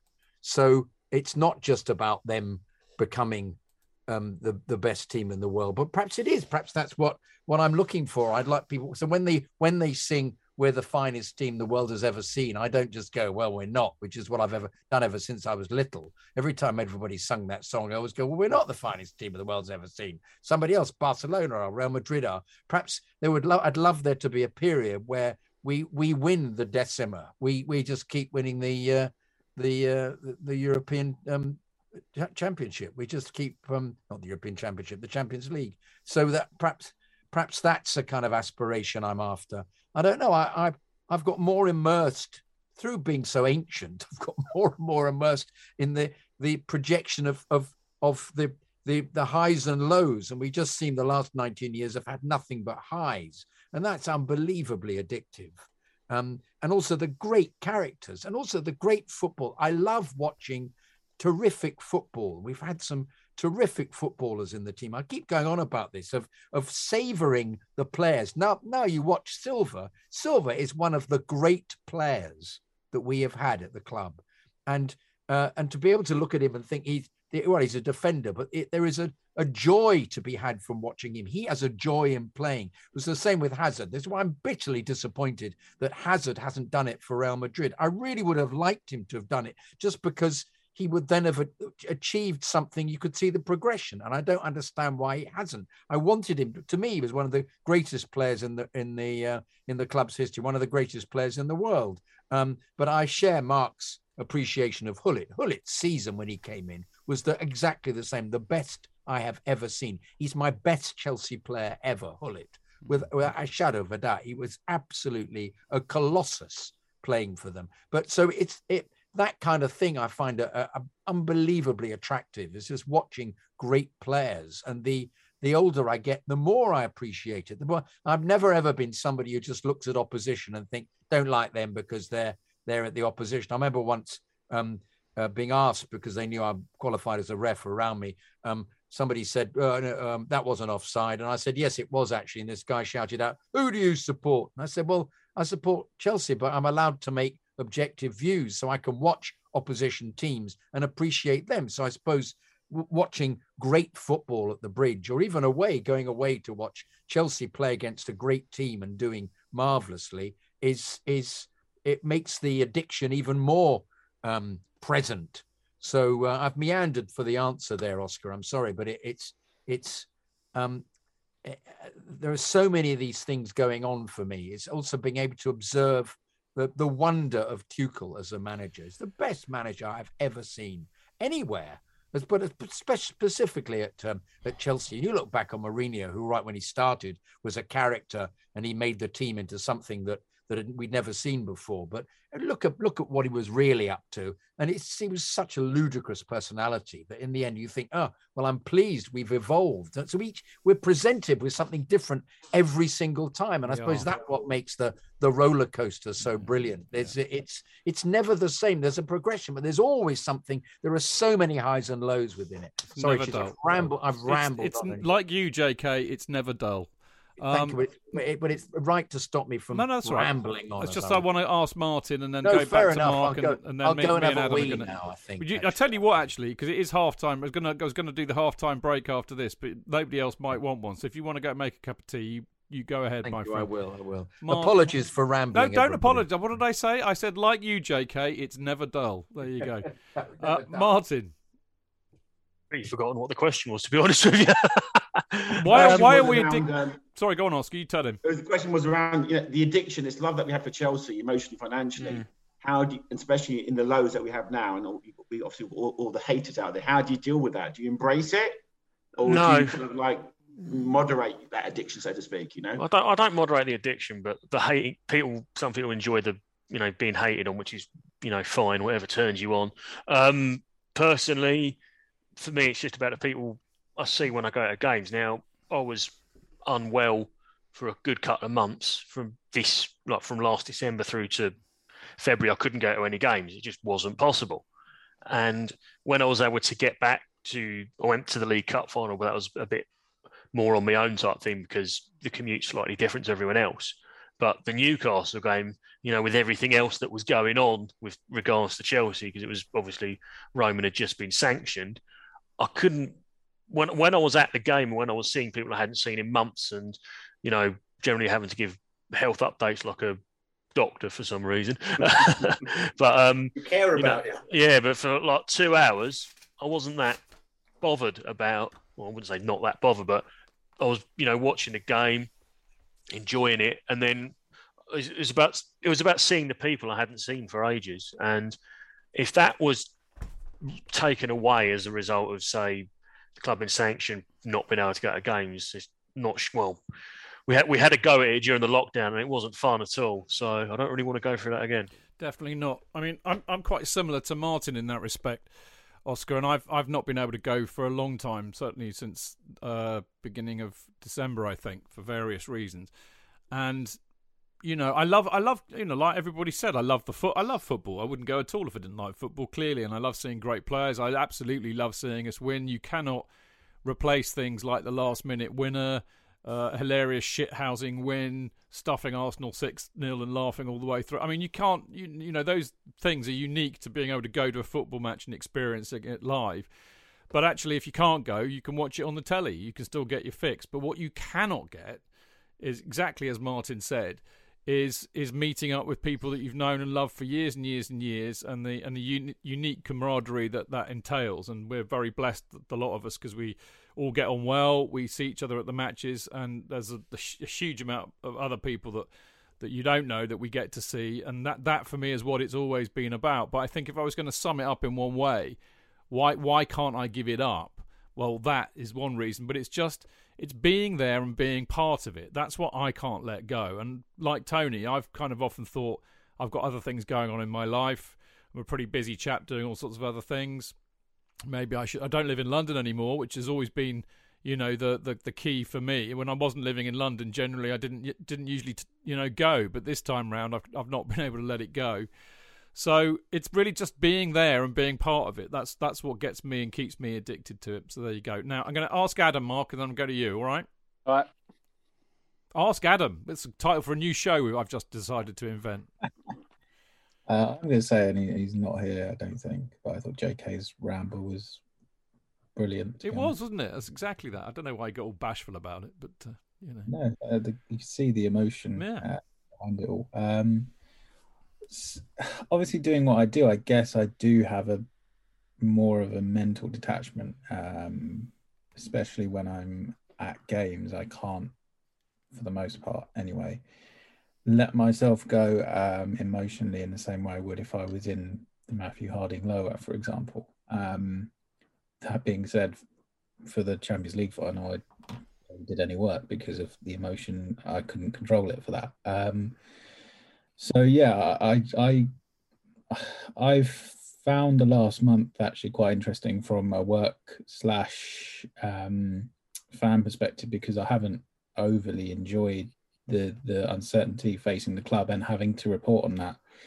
I actually think it's made it a lot more difficult than I'm sure a lot of other people have found reporting on on it because there was that sort of few days to a week period when it it did seem very uncertain and I found working around that very strange and and difficult. So as much as I try and now maybe mentally detach a bit, I do find it difficult. Um, and as to why, I guess I will always support Chelsea. It's as others as others have said. Um, I I love football. It's why I do what you know my job in the first place is I love football and and Chelsea I guess is my anchor to that all. Um, it has been since I was seven, six, seven years old, and it would just feel strange not to to follow the club and not to keep an eye out for the score when I when I couldn't go and and not- to race back from matches. And I was covering Barnet and Watford. I remember racing back from a sort of end of season game at Barnet to get for an FA Cup final that Chelsea were in, just herring down the motorway because I wanted to get back for kickoff. And I don't, I don't really know why you have that. It is, it's, I guess it's the emotions and the positive feelings that you get from supporting a club that you cannot replicate in most other sort of entertainment spheres, I guess, which I know sounds a bit wanky, but it's, it's this, yeah, the emotion that comes with supporting a club and, and the sort of affirmation of that over years and years and years it just gets to you and you can't seemingly break it. Seeing guys who are, are slightly older than me here um, talk about it in, in the same way as, as me, you know, I'm sure when I'm uh, sort of JK's age, I'll still be, you know, following the club around. 87. oh, you're back. when did you, you when did you appear? For like Mr. Benn, you suddenly appeared out of nowhere. Then, uh, Mark, you wanted to follow up on one of those points. Yeah, no, it's, I I had my hand up early. Um, you know, You want to talk about the Raine group again? No, no, I'm, No, I'm at all, joking. I'm no. joking. No, no, I can't live without the rain. Yeah. Oh, Um, very, very low, can't, George. I can't stand the rain. Yeah, and- yeah. Well, I think the song title's got rain in it now. Now, I, I was I was going to echo Martin's point, um, and I, I'm I'm not getting the violin out. Like you know, all the people I went to school with, I'm not friends with anymore. Yeah, I've, I've lost tra- track, not kept touch with them. All my friends are at Chelsea. You know, so all, all, all the people I socialise with, and that's outside Chelsea as well. We might go to a gig with, we'll go to the pub with, are all Chelsea fans. Yeah. So your social network has grown out of that football club, and that's who I've retained ties with, that sort of common bond. Uh, but again, you go broader than that. You know, you know the, the hundreds of games we've played, thousands of games down the years. You know, it creates individual memories for individual people. You know, everyone's got their own thoughts, everyone's got their own memories, everyone's got their own stories. You know, you know, if you think about the 50 years of Chelsea, you know, that's three or four of us, all of our memories coming at from different angles. Like we couldn't produce a book like Tales from the Shed without everyone having those different perspectives. You know, and that's what makes it just so special. You know, going to football and going to watch Chelsea Football Club. Yeah. Yeah, definitely. I mean, that's that's that's so true, Mark. And I mean that I think I think you know it's because we've got an interesting mix of ages and people from different parts of the world. And you know, I see this on on Twitter, and and you know, people don't seem to understand why we come out with this kind of mad shit, which is actually when it really boils down to it. You know what we really care about is that Chelsea is still in the same place and still available to play football matches, so we can watch them. Everything else is a bonus on top of that. And the reason for that is that it gives us an excuse to go and see these people that we've grown to know and love like brothers. I mean, it's it's family. It really is like family. And it, you know, jeopardizing that by some dodgy investment or some somebody who bites off more than they can chew or, or or sucks the profits and the lifeblood out of the club. That's what they're threatening. They're threatening, you know, the thing that we like to do best in the world with the people that we like to do it with most. Uh, the football is an is ancillary to that in a sense, but obviously it's an important part of it. But it's that that's why we have an emotional attachment to it. That's why we we whilst we love the club winning trophies and having great players and competing at the top of both Europe and, and domestically, actually it is still secondary to the the reason why we go, which is to be there and be with each other. Uh, and on that incredibly philosophical note, nay, slightly romantic note, uh, I'm going to have a quick break. Uh, and of course, before we have a quick break, I always give a quick plug to CFC UK Fanzine. And uh, I know there's a new one coming out, I would imagine, for Brentford, actually, because uh, we had to submit our articles. I actually delivered mine an hour before the deadline, Mark, 11 pm. Oh, I was two minutes to midnight. Yeah, I didn't leave it to midnight, so there you go. So I was doing all right. Now, um, if you obviously the best way to get it is you go to the stall on a match day, or you find one of the sellers along Fulham Road, going, "Hurry up! It's only a pound." But if you can't do that, and I think this is particularly relevant for those of you who don't live here, uh, email fanzine at cfcuk.net uh, and you can get a subscription for a year's worth of fanzines for £16. If you're in Europe, it's 35 quid. If it's in the rest of the world, it's 45 quid. Or you can have a digital copy, and that's a six quid subscription for a year, or they're one pound each, and you can pay via PayPal. It is that simple. So we're going to have a quick break, and then we'll be back for more questions. Cheech. JK. In all the years you've been following Chelsea, you hardly ever miss a match, home or away. But how would you feel if you couldn't be there and it's not on TV? Oh, Chidge, I'd be bereft, inconsolable. The thought of missing my beloved Blue Boys live. it's all too much. I know, JK, I know. It's all a bit too much, isn't it? Yes. well, panic not. NordVPN have come to the rescue. They have? Yep, NordVPN allows us to watch any match, even if it's not on live TV here. They do? Yeah, they do. With just one click, they switch your virtual location to a country which is showing the match, and they act as your cyber bodyguard whilst online, protecting your personal data and sensitive info like card details and passwords. Oh, wow, great! Uh, but yeah, I bet that'll cost me a fortune. Actually, JK, it's only the price of a cup of coffee per month, and you can use your account across six devices. It's a bargain, JK, and best of all, no more tears for you. Oh, thank you, thank you, NordVPN. I'm so happy I could cry. Where do I sign up, Chidge? Well, to get the best discount off your NordVPN plan, go to nordvpn.com forward slash Chelsea Fancast. There's no risk with Nord's 30 day money back guarantee, and you'll help support the Chelsea Fancast. The link is in the podcast episode description box. Away days are great, but there's nothing quite like playing at home. The same goes for McDonald's.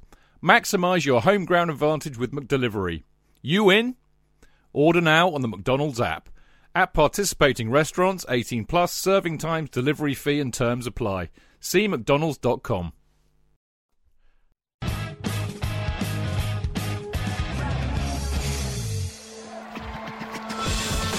Real fans, real opinions. I'm Jason Cundy, and you're listening to Chidge and the boys on the Chelsea Football Fancast. Total nutters and proper Chelsea. Footballfancast.com.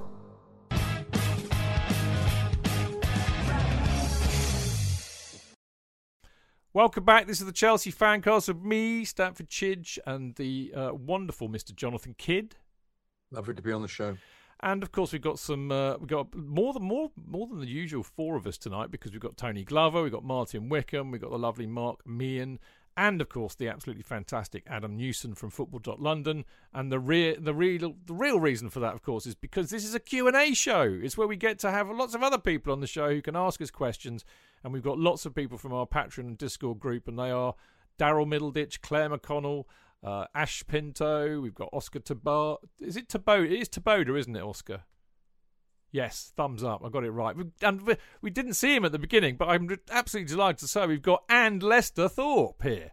Lester is one of the originals. Lester's been long sufferingly listening to us since pretty much the first episode. God love you, Lester. You must be mad, mate. But great to see your smiling face.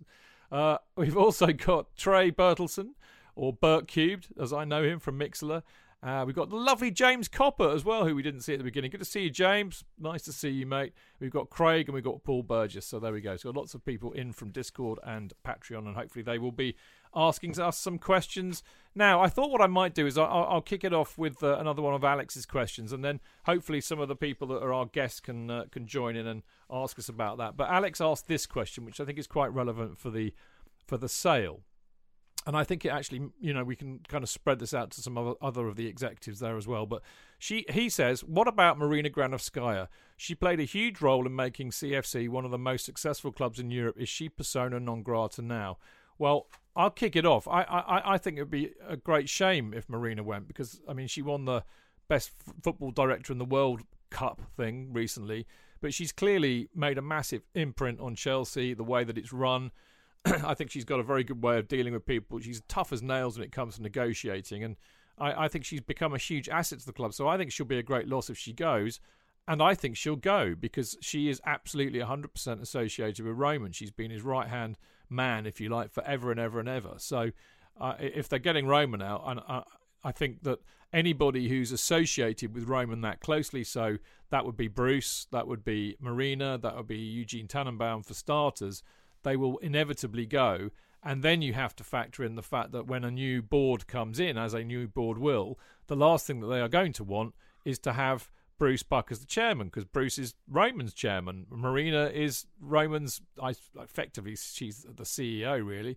Uh, the others are a different kettle of fish. I mean, it's normal to replace the whole board, but if you've got particular skills and talents, then they might keep you. But Marina clearly has got specific skills and talents, but I think she's too associated to Roman. That's my take. Who of us lot would like to uh, pop back with that one? Adam, you flinched. You get first go. There you go.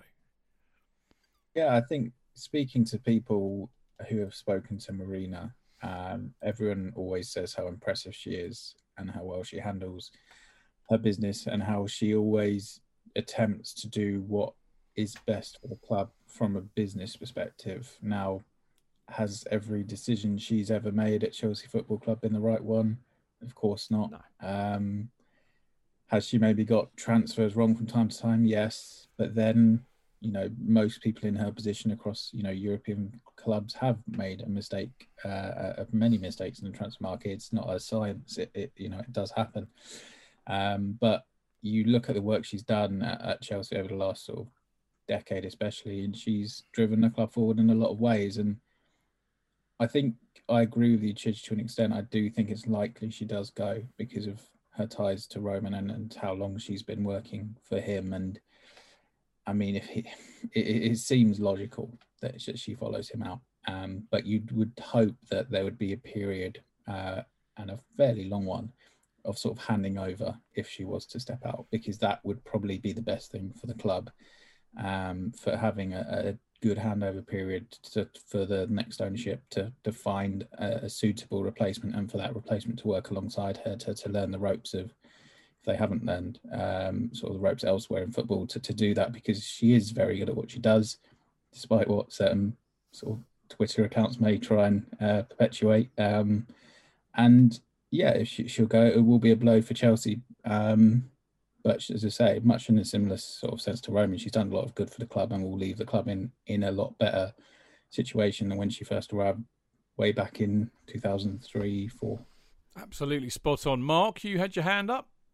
Yeah I, I, think there's probably a strong possibility that marina might go which if it does happen will be a real shame. Mm. um, i think she's done a fantastic job for chelsea football club but i suspect if someone is investing three billion pounds you know in chelsea even if there might be a transition period, I suspect they'll bring their own people in a, a relatively quick period of time. So I don't think it'll just be Marina that will go. I think others will follow as well. Well, who, who do you think? I, I, think I think Bruce Buck will go. Yeah, either because you know it's it's a sea change, and obviously when Roman came in, you know he, he made early changes as well. Um, but you know, how old is Bruce? Bruce must be in his late seventies. Yeah, but yeah. he's the chairman. He, he he's inevitably going to go because they'll yeah. have a new chairman. Is my yeah. logic. Well, I, well, they might sort of say actually, yeah, we might want you to carry on for a period of time until we find our own chairman. True. But but but again, even if they want to do that, yeah, Bruce is in his late seventies. Like, you know, does he really want to sort of like start, you know, almost like start with a new regime as being chairman again? Probably unlikely. He's done his time. he served the club. You know, he'd probably want to retire.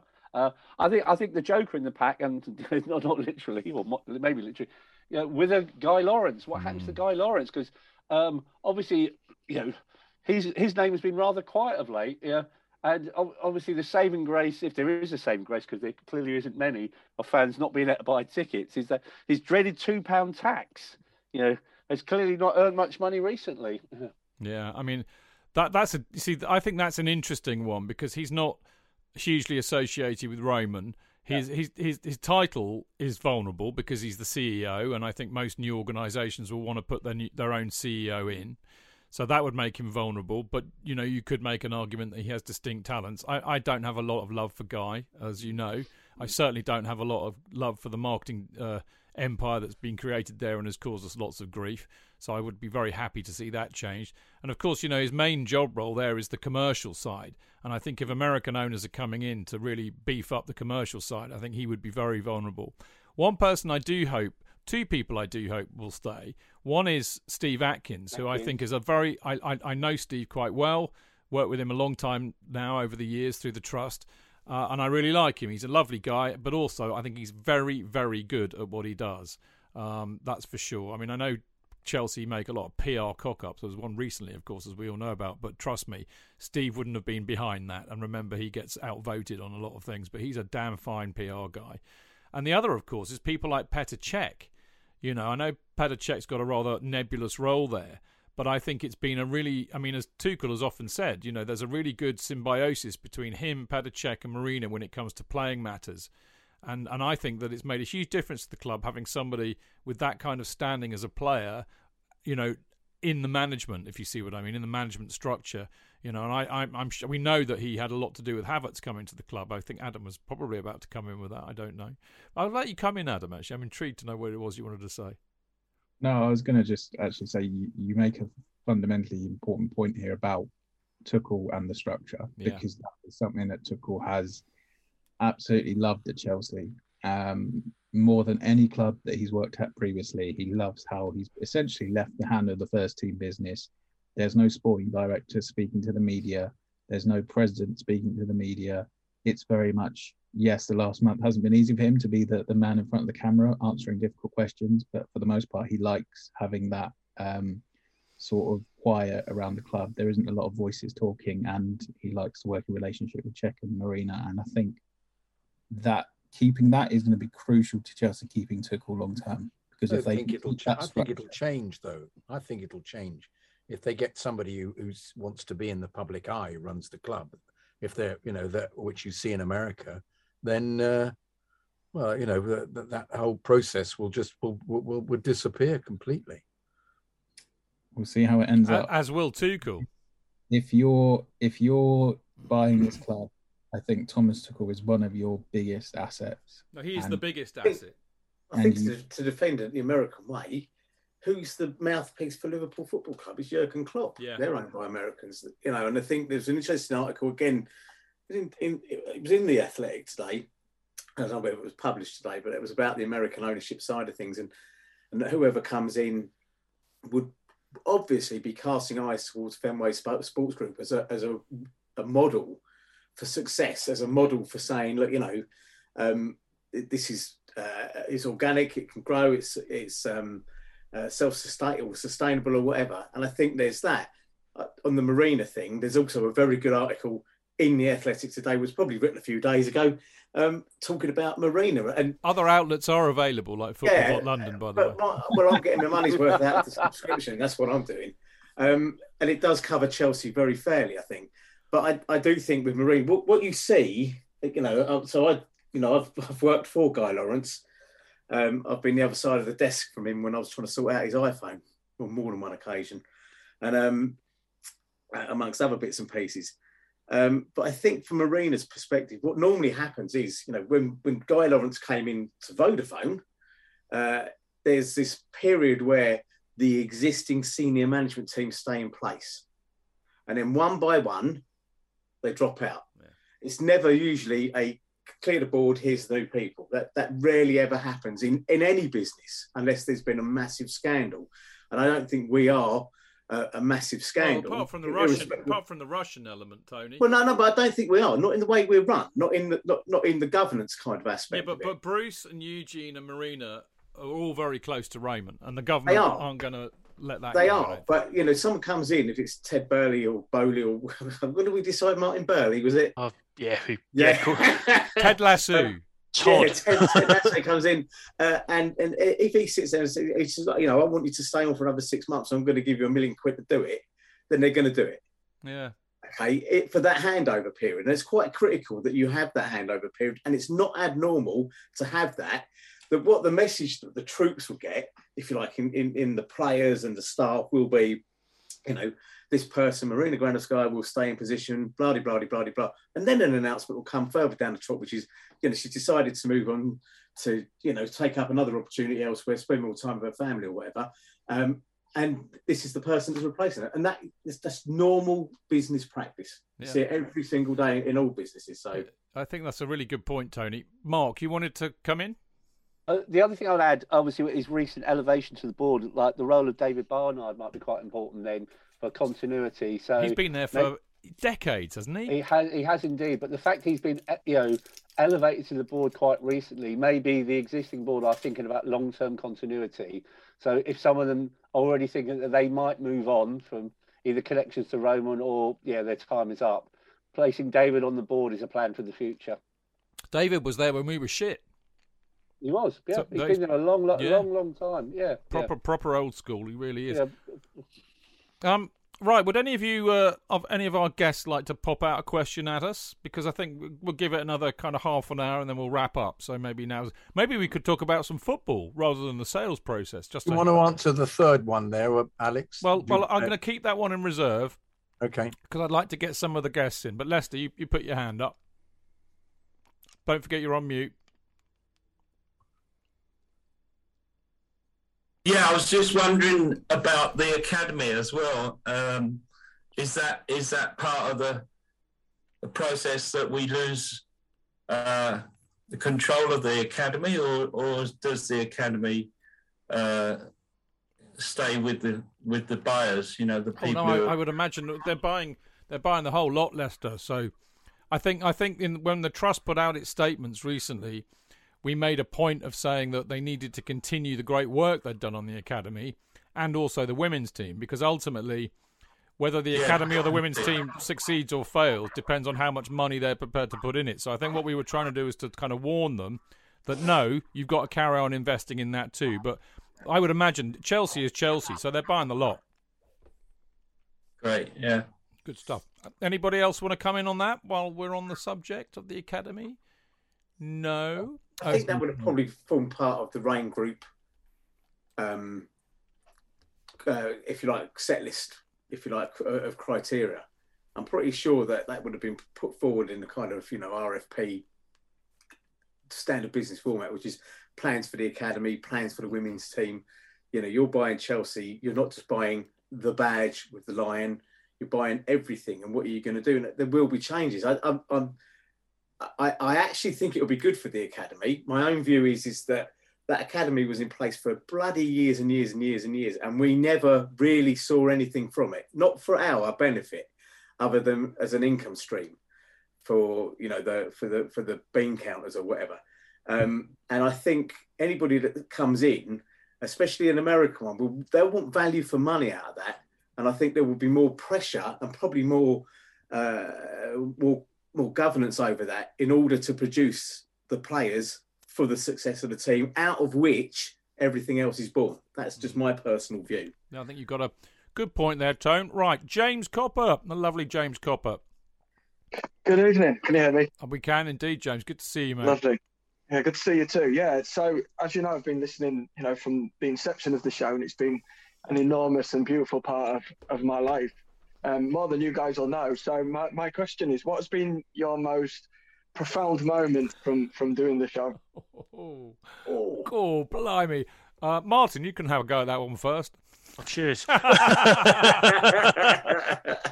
I was actually, um, hmm, I'm, I'm trying to fill for an answer here. Um, the weirdest one was actually a couple of months ago, where someone who had been behind me in the Matthew Harding Lower for years and years and years and years and years, um, happened to be in in the cock pre-game, and I think Chid, you were with me, weren't you?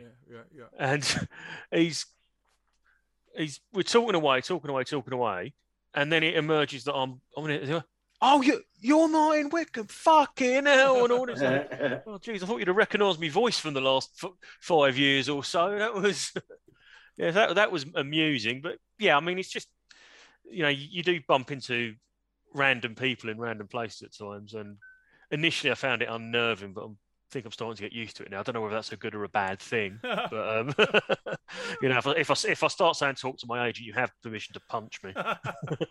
Brilliant, great answer, Martin, and uh, even better that I put you completely on the spot. So there you, go. Utter bastard. I know, I know, I know, I know, I know. Uh, J.K., what's been your most profound moment, other than obviously working with me every Monday and Friday? Uh, Calling Jorginho, uh, see you next Tuesday. oh, oh dear! What a caring, understanding '90s type. That's, that's right. That's right. Very good. I, Can't I, I, understand new technology. Yeah. I, I still think the, the most profound moment should really be um, it's just not working for me, Chief. Oh, you've taken you've done my thunder, Cheech. Because that was legendary. Nice. Well, go Yeah. on then. Go on then, Tony. What was what's Well, it was that. There was, there was, it was the um, the the two, I guess, moments for me would be the being on with you know sort of working alongside a professional lovey is just beyond my dreams. Like you know, Is that Um, me? Is that yes, me? It is you. It is you, darling. uh, and that that moment was was a mic drop moment of in reality, wasn't it? You know, it's just not working for me. Blank screen, dead air. The rest of us sitting Hissy again. fit. Is it is he fit or is he just adding up? And who's he having it or whatever? That was great. But I, for me, um, one of the highlights of, of the fan cast was us meeting in the Chelsea pensioner Oh yeah. last year uh, and meeting Mark face to face, seeing Marco Worrell, uh, DJ, all of those people that we hadn't seen face to face for for uh, a sort of you know for, for months and months and months. And I remember walking up to the pub and seeing Martin outside the pub. He was on the phone. I said, "Get off the fucking phone and get in and have a pint." Yeah, that was And my mum on the other end of the phone as well. yeah, I think the response I got was, I think the response I got was, "I've already fucking got one in there, so shut up," or something like that, you know. Uh, and and and we had what four or five hours. That uh, J.K. Uh, and and all the people turned up. Kerry Dixon. It was it was fantastic, and I, I think that's probably one of the happiest journeys home I've ever had on a train from Clapham Junction. Brilliant. Brilliant. Brilliant. Brilliant. Mark. I was going to say exactly the same as Tony. I, I, I scribbled a few things down. I think for me, some one of my favourite moments. The first time I was on was my Chelsea, and like you know, you asked me to make a list, and my list was sort of like you know, wasn't my top ten games, probably one of my top hundred games. So, so that was that was quite a funny moment. Uh, meeting up, you know, at the pensioner, I thought was just absolutely fantastic. Meeting Tony, meeting JK, really really great afternoon. You know, really enjoyable moments there, especially coming out of lockdown as well. Yeah, Yeah. Uh, and I think I think the other one, which is still a running joke, despite being on here now for a couple of years now, and you've you've said on many occasions, "Oh, but Mark, he's written loads of books about Chelsea." I just thought it was just a funny moment that you didn't realise I'd written a book called Blue Tomorrow. Have ya? and I seriously, I don't know how that one slipped the net, but there you go, Mark. Um, the shame is all mine. Adam. Um, obviously, you know, I've not been doing it as long uh, as, as a lot of you guys, but I guess I, in my sort of close personal friend group, there isn't actually another Chelsea fan. Well, there is one, but he's very much uh, sort of on and off fair weather. Um, so it's been great for me since I started doing uh, the Chelsea gig at Football London and, and doing the fan cast. It's been great for me just to have uh, a group of people who understand my feelings about the club and who I can talk uh, to about it on a, a bi-weekly slash weekly On a virtual level, though, because you never meet us. Well, I know, but we need to sort that out with a beer or three as well. Yes, we do. I don't even know what size you are. I just see this face. He's about eight foot tall in real life. I know that's Joe. what's worrying me. I'll, I'll be, you know, he doesn't know that I'm three foot nine. You know, Well, we're both me and you, we're both diminutive, aren't we, JK? Yeah. We, we are diamonds rather than bricks. Yeah. I'm six foot. There you go, JK. So Oh, dear, okay. Pretty much bang average. Is that not average? About, Hell. about that these, about- it is. Sadly, it is these days, Adam. But not when we were all born. When I was fucking born over, I stopped at. I stopped as a teenager. I'm, now I know. five foot seven. That's as far as I got. There we go. There we go. So being able to come on here and chat to you guys and have a laugh about something which I can't do too often with uh, a lot of my so sort of close friends is has been great for me. Well, the, the pleasure's ours too, Adam. I- And I, I, kind of following on from that. I mean, uh, I, I kind of have to say this. It was a bit selfish, really, but it's a bit like when we won in Porto, you know. And I always used to say, winning the Champions League the first time never gets better than that. And and in a way, winning it in Porto wasn't as big for me because I wasn't there. Uh, but it's massive winning it the second time, and it's a bit like we won two awards, and we won it the first time. I think the first year football blogging awards had it, and it was all a bit, you know, kind of homemade. Really, it was in a it was in a Masonic hall in in Stockport. It wasn't very glamorous, but it was nice to win it. But winning it again. Uh, three years later, and it was a much bigger event. They had, uh, you know, John Barnes there. I mean, they'd really, it really exploded into a massive thing, and and we pulled that one off. And I never ever thought in a million years we'd do that with the competition we had. So that was probably the most profound moment. But actually, generally, James, the profound moment is is the friendships, as kind of Adam was alluding to. You know, the friendships with not only all of these guys, which has just become an essential part of my match day routine, but actually, as Tony was saying, it, or Martin was saying, sorry, that meeting p- people like you guys. I mean, I've known James now for you know over ten years, and Lester. You know, uh, a lot of you guys I've known for a long, long time since the show's been going, and I've been really privileged to meet a lot of you. And there's nothing, nothing more profound when you know somebody approaches you looking a bit nervous in the Cock Tavern and says, hmm. "Oh, are you, are you Stamford Chidge?" You know, and and I'm always generally delighted that people come up and say hello, and we have a beer and we have a chat, and that for me has been the beauty of doing this show, and and I, I that that is certainly the most profound thing about it for me, I think, and and the most humbling too, and it keeps us very grounded. Because at the end of the day, all we ever do is just talk bollocks about Chelsea on a Monday and Friday. Really, it's not that not that special, and we just love love the sounds of our own voices, and that's really I it. talk more. I talk more bollocks than you do. I don't know about that, mate. We should have a vote on that. We've got enough people for a poll here, shouldn't we? We'll do a poll at the end of the show. Who talks more more bollocks, JK or Chidge? So get get your voting ready. Right, great question, James. Enjoyed that. Uh, right, Matt, and then I'm going to ask one of uh, Daryl. Uh, hi guys, great to be here. Um, now the clocks have gone back in, in Dubai. I'm only three hours ahead of you, so it's kind of doable. We're catching you up, is- Matt. Yeah, it's, it's kind of approaching midnight. I do need to go to bed soon because I work tomorrow. But anyway, um, I had this thought a few months ago. I think probably after the last Q and A, a sliding doors moment, and it's now heightened by the fact I'm 80% of the way reading uh, through reading Kelvin Barker's um, Chelsea in the 80s, Oh, which I have to I have to say I'm finding quite hard going, but for for reasons I won't divulge. Um, one of the things that it keeps talking about because that was the time was what if we'd been relegated to Division Three in 82, 83, and it's it's fairly well accepted. The the stock answer is the club probably would have gone out of business. I'm not sure any of us really know, but I do wonder what would it actually have looked like. And I don't mind if we save this for another time either. What would it have looked like if we actually had been relegated to Division Three in that sliding doors moment? Well, I think think Mark's got to have first dibs on that one, and then JK. I think.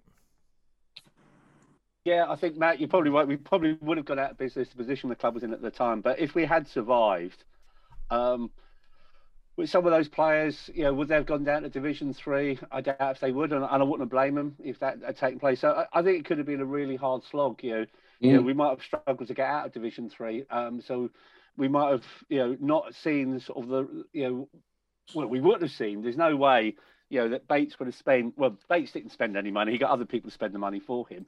Um, uh, you know, we wouldn't have seen that spending spree we saw in 83, 84 season. So I Mm. doubt very much, you know, we would not have got the likes of Pat Nevin. You know, we would not have got Joe McLaughlin. We wouldn't have got Nigel Spackman. I don't. Would Kerry Dixon have joined us? Perhaps same team, same division, maybe. You know, because it'd be a step up from Reading. Would John Hollins have come back? You know, would he have got Eddie Niedzwiecki? Probably not.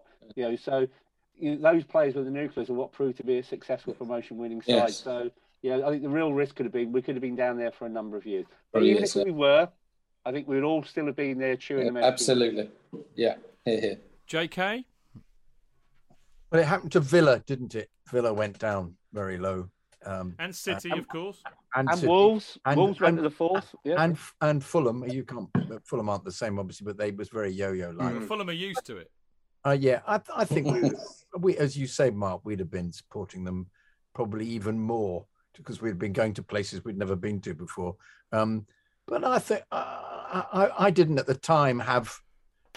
I, I was in despair slightly with the prospect of going to the third division, particularly since I've been so rude about Fulham going down with my mate, um, uh, my big mate who was a Fulham fan. But um, uh, I kept saying, "Division th- Division Three is calling thee." I would say to him, phone him. Say, Division Division Four is at the door.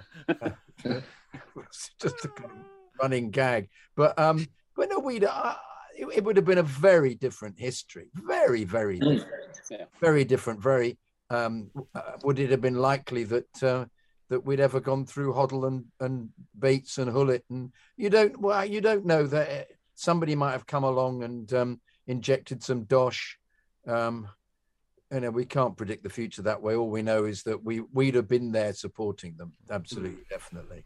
So, uh, um, but um, happily, uh, Clive Walker scored that goal, and um, Nice. we're, we're, we're where we are now. So, Yeah. Good question, Matt. Great question, I Good question. question. Really Yeah, good very question. Good. Very good. Yeah. We like that. Yeah. And, uh, I mean, it's funny, isn't it? You know, dear old Clive probably just doesn't get the the love and the recognition that he he deserves if you think about it. You know, given given that he he scored the goal that's kind of saved us. Mark. Yeah, I I think it's a good point about Clive because I, I think he was really unlucky the following season. Um, that he, he actually started his first choice and then he got his jaw broken in the Middlesbrough game. Yeah, and he, he never got back in the side. So, you know, we made a great start the 83 84 season. Uh, he was part of that. You know, would we have signed Mickey Thomas if Clive Walker's jaw had never been broken? Maybe not. Yeah, maybe not. So, so whoever thumped him, I suppose, thank you is what we should say. Well, the, the player that thumped him accidentally was a player called Paul Ward, who ironically was um, uh, an ex-Chelsea player. You know, he was in sort of Chelsea youth team and Chelsea reserves. So, you know, actually Clive knew him. You know, he played with him in the reserves. Is that why I smacked him? Maybe we'll have to get Clive on the show one day and ask him that. Right, uh, Daryl. Sorry, uh, just a quick one for JK. Um, uh, did he? Did you see Timo's goal? Uh, I didn't. I was bemused that he then made the statement, didn't he? That um, did, yeah. it was easier playing for for Germany. We want to say it's probably easier playing for Germany against Israel to score. And um, I still think he's had about twenty chances playing for Germany. But I, I actually felt that was a real low with him making that statement. I felt that was on a par with um, Lukaku. And I think he should be given more stick for it. Uh, I'd like him to get as much stick as possible, actually. A big But- stick, preferably. Yeah, exactly. Up his big- up his rear up his end. arse, up his arse and out, out of club. out of club. Um, out of club. No, But- you get out. Timo might actually be lucky there are bigger things going on at the moment because you're the second person who said that JK to me now about it's not dissimilar to what Lukaku said. Hmm. Yeah. Yeah. But there, are, there are fundamentally more important things going on at the moment. There are, there are, there are. But uh, yeah, I, I thought it was ridiculous. Uh, It was uh, um, Daryl. It's crap. You know, let's be honest. It's, he- he's let's be honest. He's crap. That was crap. Come on, let's be, let's be absolutely honest about this. Fair I mean, enough. for But- goodness sake, we spent so much time trying to blow smoke up his arse, saying, "Oh, he runs well." No, no, he's good in good positions, isn't he? For fuck's sake! Who says that? He's, we've all been Me. saying that. Me. Yeah, there we are. Yeah, yeah. The, the bloody humble pie vans going round again at the moment. That. God save us. But, But if he honest, scores against Brentford on Saturday, will the he will, he will, he'll score, but he'll have about eight other chances, and he'll he'll ball will bounce off his knee, or he'll look at, or he, the main thing at the moment is his bottle has completely tweaks every single time. He will not go for the ball in a 50-50 challenge. He won't go for the ball in a 70-30 challenge. He won't go for the ball in a 90-10 challenge. He just won't go for the fucking ball. Anyway, I thank you, I still have thank you, Daryl, for winding me up. Calm, Thanks, Daryl. calm down, Vera. Calm down, Vera. Yeah, yeah, Right yeah. now, I know that uh, Craig and Oscar both had their virtual hands uh, um, uh, raised. I don't know if they still want to. Craig, do you still want to ask a question? Well, yes. Get yourself off mute, mate. Yeah, since you brought up uh, Timo, um, I know we're kind of stuck on transfers and stuff now, but I was curious if Adam had still heard any rumblings around transfers. Saw an interesting rumor today that PSG might be interested in Lukaku if uh, Mbappe leaves. I'll drive And him. that- I, I exactly. I wrote. I mean- I wrote. Yes, please. That'd be nice. I wrote that on. yeah, I mean, I was making sounds like JK does for Guinness moments when I read that, so that's how excited I was. So I, I just thought I'd throw that out for uh, for Adam.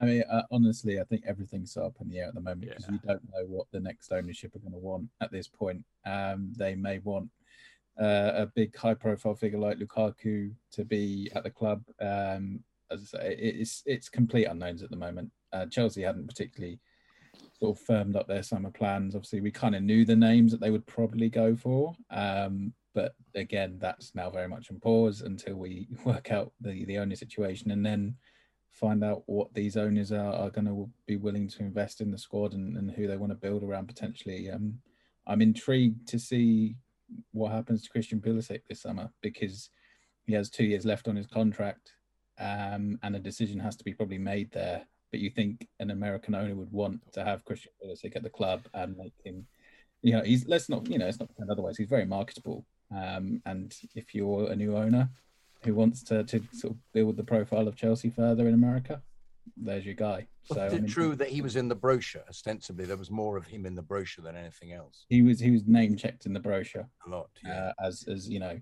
a huge marketable player, but he does have two years left on his contract. So he got he got a hat trick this week, coming into form. Who was he playing? Oh, it was playing Israel. Oh no, that was Werner. Panama. I know, I know. Panama. I'm kidding. Uh, yeah, yeah, but no, but you know, still, still, him getting three goals is good, isn't it? You know, yeah, I yeah, mean, yeah. that's- He also got into a bit of aggro with one of them as well, which I quite liked, which I saw on Twitter. Yeah, yeah. Adam, I've got a, a kind of a follow up question of my own, really thanks to Craig's question in a sense. Um, because in, in I'm going to say it again. I'm sorry, it's like another dagger, isn't it? But in that athletic article, which I, I printed some bits out on our on our notes, um, I, I mean, it's a, such a shame uh, that Mr. Stick is not in here tonight because he would be driving the humble pie lorry right round to my address in Winchester as we speak if he was here.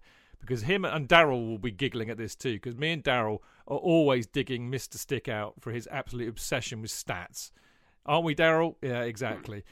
And uh, because Daryl and I don't believe in stats, because we believe that actually, you know, we, you know, just that there's more to it than stats. I'll leave it Yeah, at that. I'm with you on that one. I know. So you you you you can join me in Daryl's club anytime, Tony. Anyway, the thing that I read about in in uh, in the athletic piece was Boehly's. Um, I mean, we know he's brought Danny Finkelstein in uh, to do this, but it's all. I just got to try and the right try and find the right bloody bit now, of course, which I can't.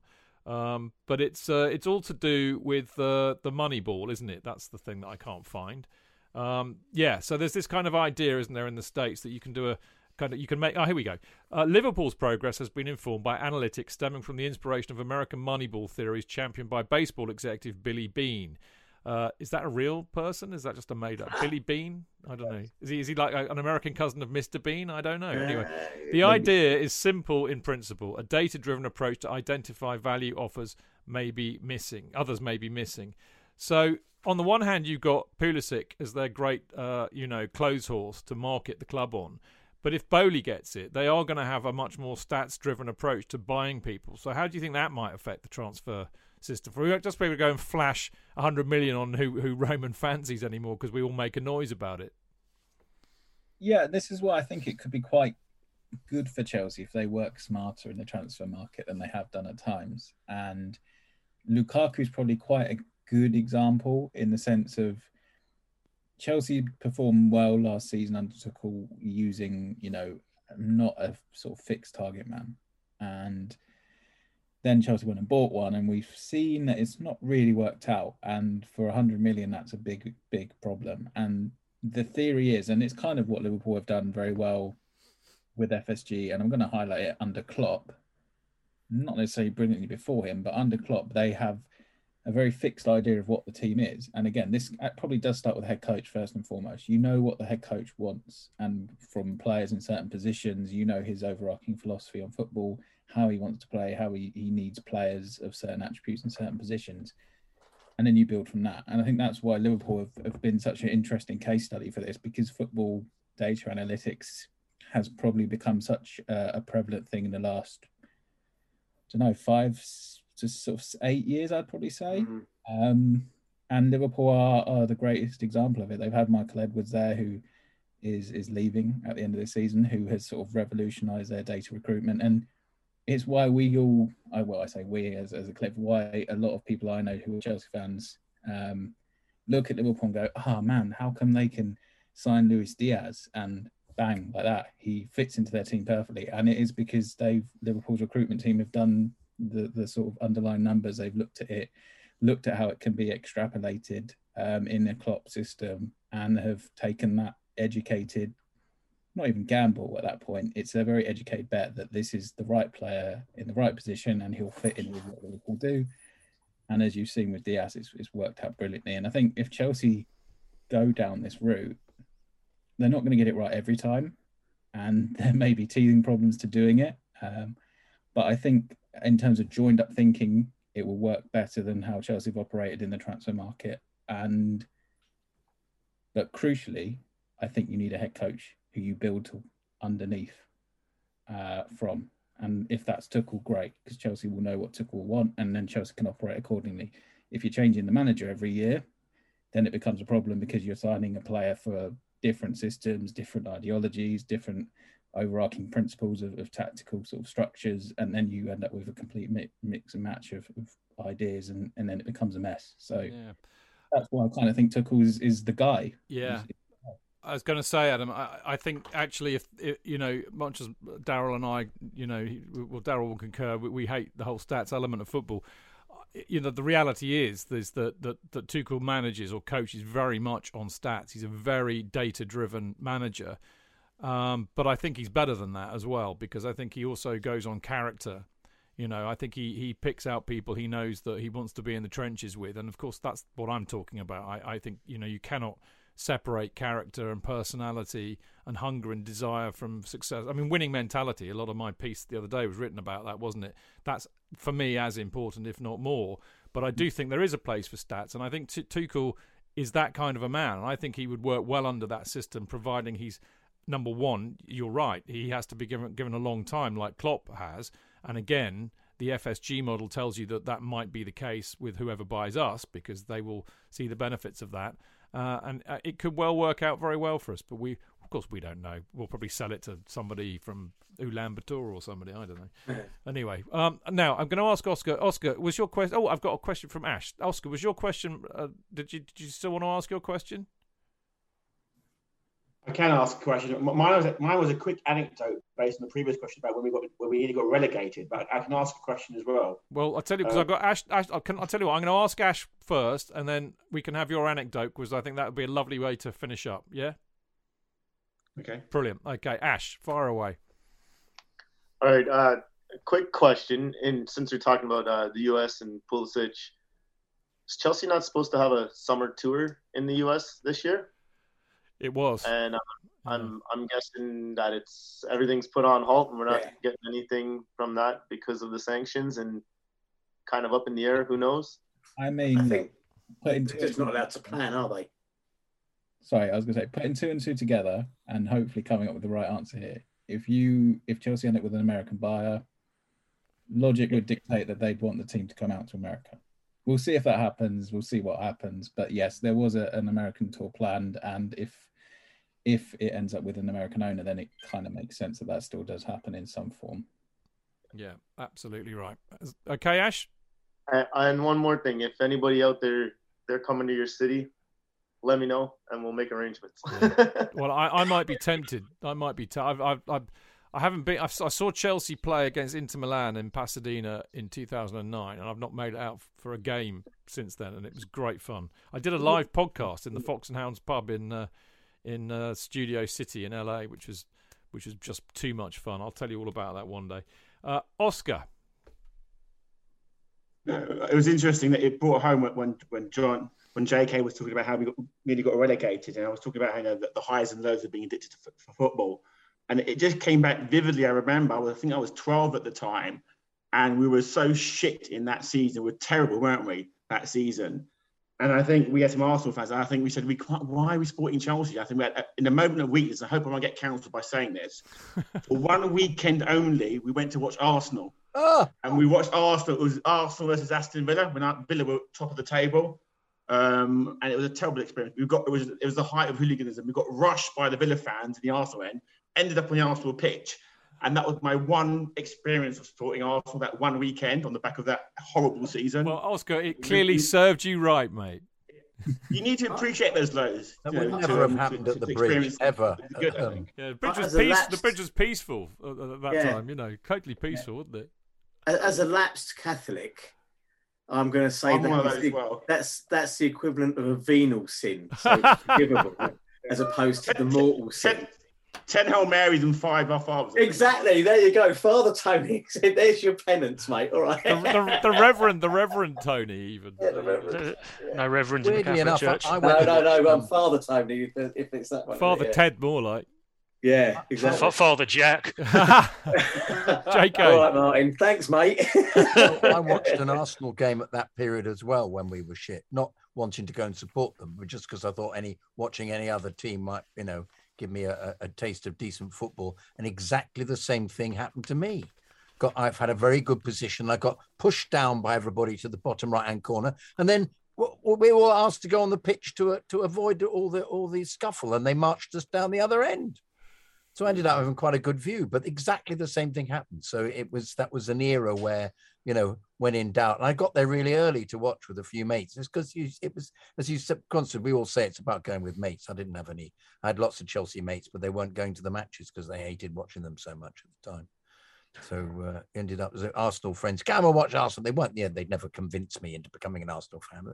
But, we all got exactly that happened. Pushed out of the side. Then police asked us to go on the pitch. Up, up the other. I couldn't believe it.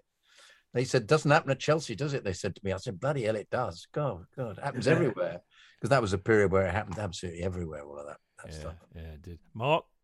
Yeah, if, if we're doing Arsenal confessions, um, I Uh-oh. went to a, no, no. There's, uh, I don't have I'm any Arsenal confessions. I'm proud to say. No, I went to an Arsenal Carabao Cup game a few years ago, not the one where we won 2 0, which I was at as well, which was fantastic. Uh, a friend of mine's a Cardiff City fan. Um, I've known him for a number of years. So he had a spare ticket um, in the Cardiff end. So I was with 9,000 ra- rabid Welshmen uh, as, as Cardiff played at the Emirates. Uh, and it was the reverse side of things. As coming out after the ground, like, and Arsenal had lost to Cardiff. 9,000 Welshmen terrorising the streets of North London. Just, yeah, and it wasn't an Arsenal fan to be found afterwards because, like, the Cardiff fans, they're a phenomenal way support, but they do like a bit of Welsh nationalism as well when they're playing against an English side. well, of course Even it- my friend, you know, this friend I've known for years turned into a raving Welsh nationalist, you know, and he kept saying like "f the English," and I said, "That's okay, I'm Irish." Yeah, You just know? get your Irish passport. There, there, talking a bit. There you go. There it Yeah. is. Well, you know, of passport, course, of course, of course, you know, bit of a grudge match for the Arsenal, uh, for the Cardiff fans going back to 1927, Mark. Oh yeah, they, oh, they were. They turned up en masse because they, they thought it'd be 1927 repeated. They they went with high hopes of getting the result off. So they, I, I, I think they got well beat in the end, but they held them out for quite a while. But just the support, nine that 9,000, phenomenal way support that night. You know, Well, that the 9,000 we had there for that Carabao Cup match was one of the best times I've had an away match. It was just de- de- de- deliriously de- funny. And then they never let us have it again. They didn't, did Yeah, they?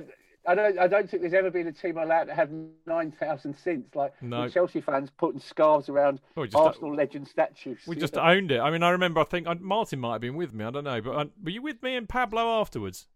No, before we were trying to get to the ground, oh, yeah, and the we- tube was an absolute. Shit. We were in the in uh, Holborn, weren't we? Sha- having Shakespeare's Head in Yeah, we were in the Shakespeare's Head. But I ended up with Pablo. I think me and Pablo went for a drink because I was working up there. If you remember at the time, I stood, my offices were like literally two minutes walk from the stadium. So I knew a lot of the local pubs around there. And me and Pablo went into the pub that I used to go and drink in a lot when I was at work, full of Arsenal fans. And I thought, oh, this would be fun. So so Pablo and I went in there and had a, about two or three pints, and you know we were keeping a pretty low profile, obviously, but that I've never seen such a miserable, moany bunch of supporters ever. It was hilarious. They were really indignant about the fact that Chelsea had 9,000 there and we'd actually taken the whole damn place over. And Pablo and I were just cackling, sitting there in the corner. It was great fun. Anyway, that's probably a, a, a lovely note to end it on tonight. Um, uh, before I before we go though, before I say thank you to everybody, a quick uh, plug as always, particularly important time uh, to plug these two things: the Chelsea pitch owners. Um, if you uh, want a piece of uh, Chelsea, if you want to uh, own part of the freehold, then you need to get yourself a Chelsea pitch owners share, uh, which basically means, uh, as you know, the CPO owns the freehold of the ground and it also has the owns the name Chelsea FC. So in a time when we're about to change ownership, this is vitally important because the more fans, more supporters that own shares, the more of a say we have to stop them doing anything naughty, which like sell it from underneath us and move it to Milton Keynes or something. So there you go. It's very important that you do it. Um, shares, the lowest entry point for a share is an electronic share, and that's 110 quid. And I think you can go up to about 175 quid for a signed and uh, signed by somebody like Mason Mount, and it's all in a nice frame. I've, you can't see it, but mine's up there. All right, believe me or not. Uh, so there we go. Uh, go to the main Chelsea website, chelseafc.com, and then just put uh, Chelsea pitch owners in the search engine, and you'll find out how to buy one online. And of course, the other thing is the Supporters Trust, Chelsea Supporters Trust. The, the, the boys, Mark uh, is on the board with me, uh, but they've been doing an absolutely fantastic job. Apart from me and Mark tonight, because we're doing this instead of being at a board meeting, isn't that right, Mark? I didn't even know there was a board meeting tonight. I've been offline all day. Uh, yeah, yeah. Well, I Yeah. should, shouldn't have told you that then, should I? okay.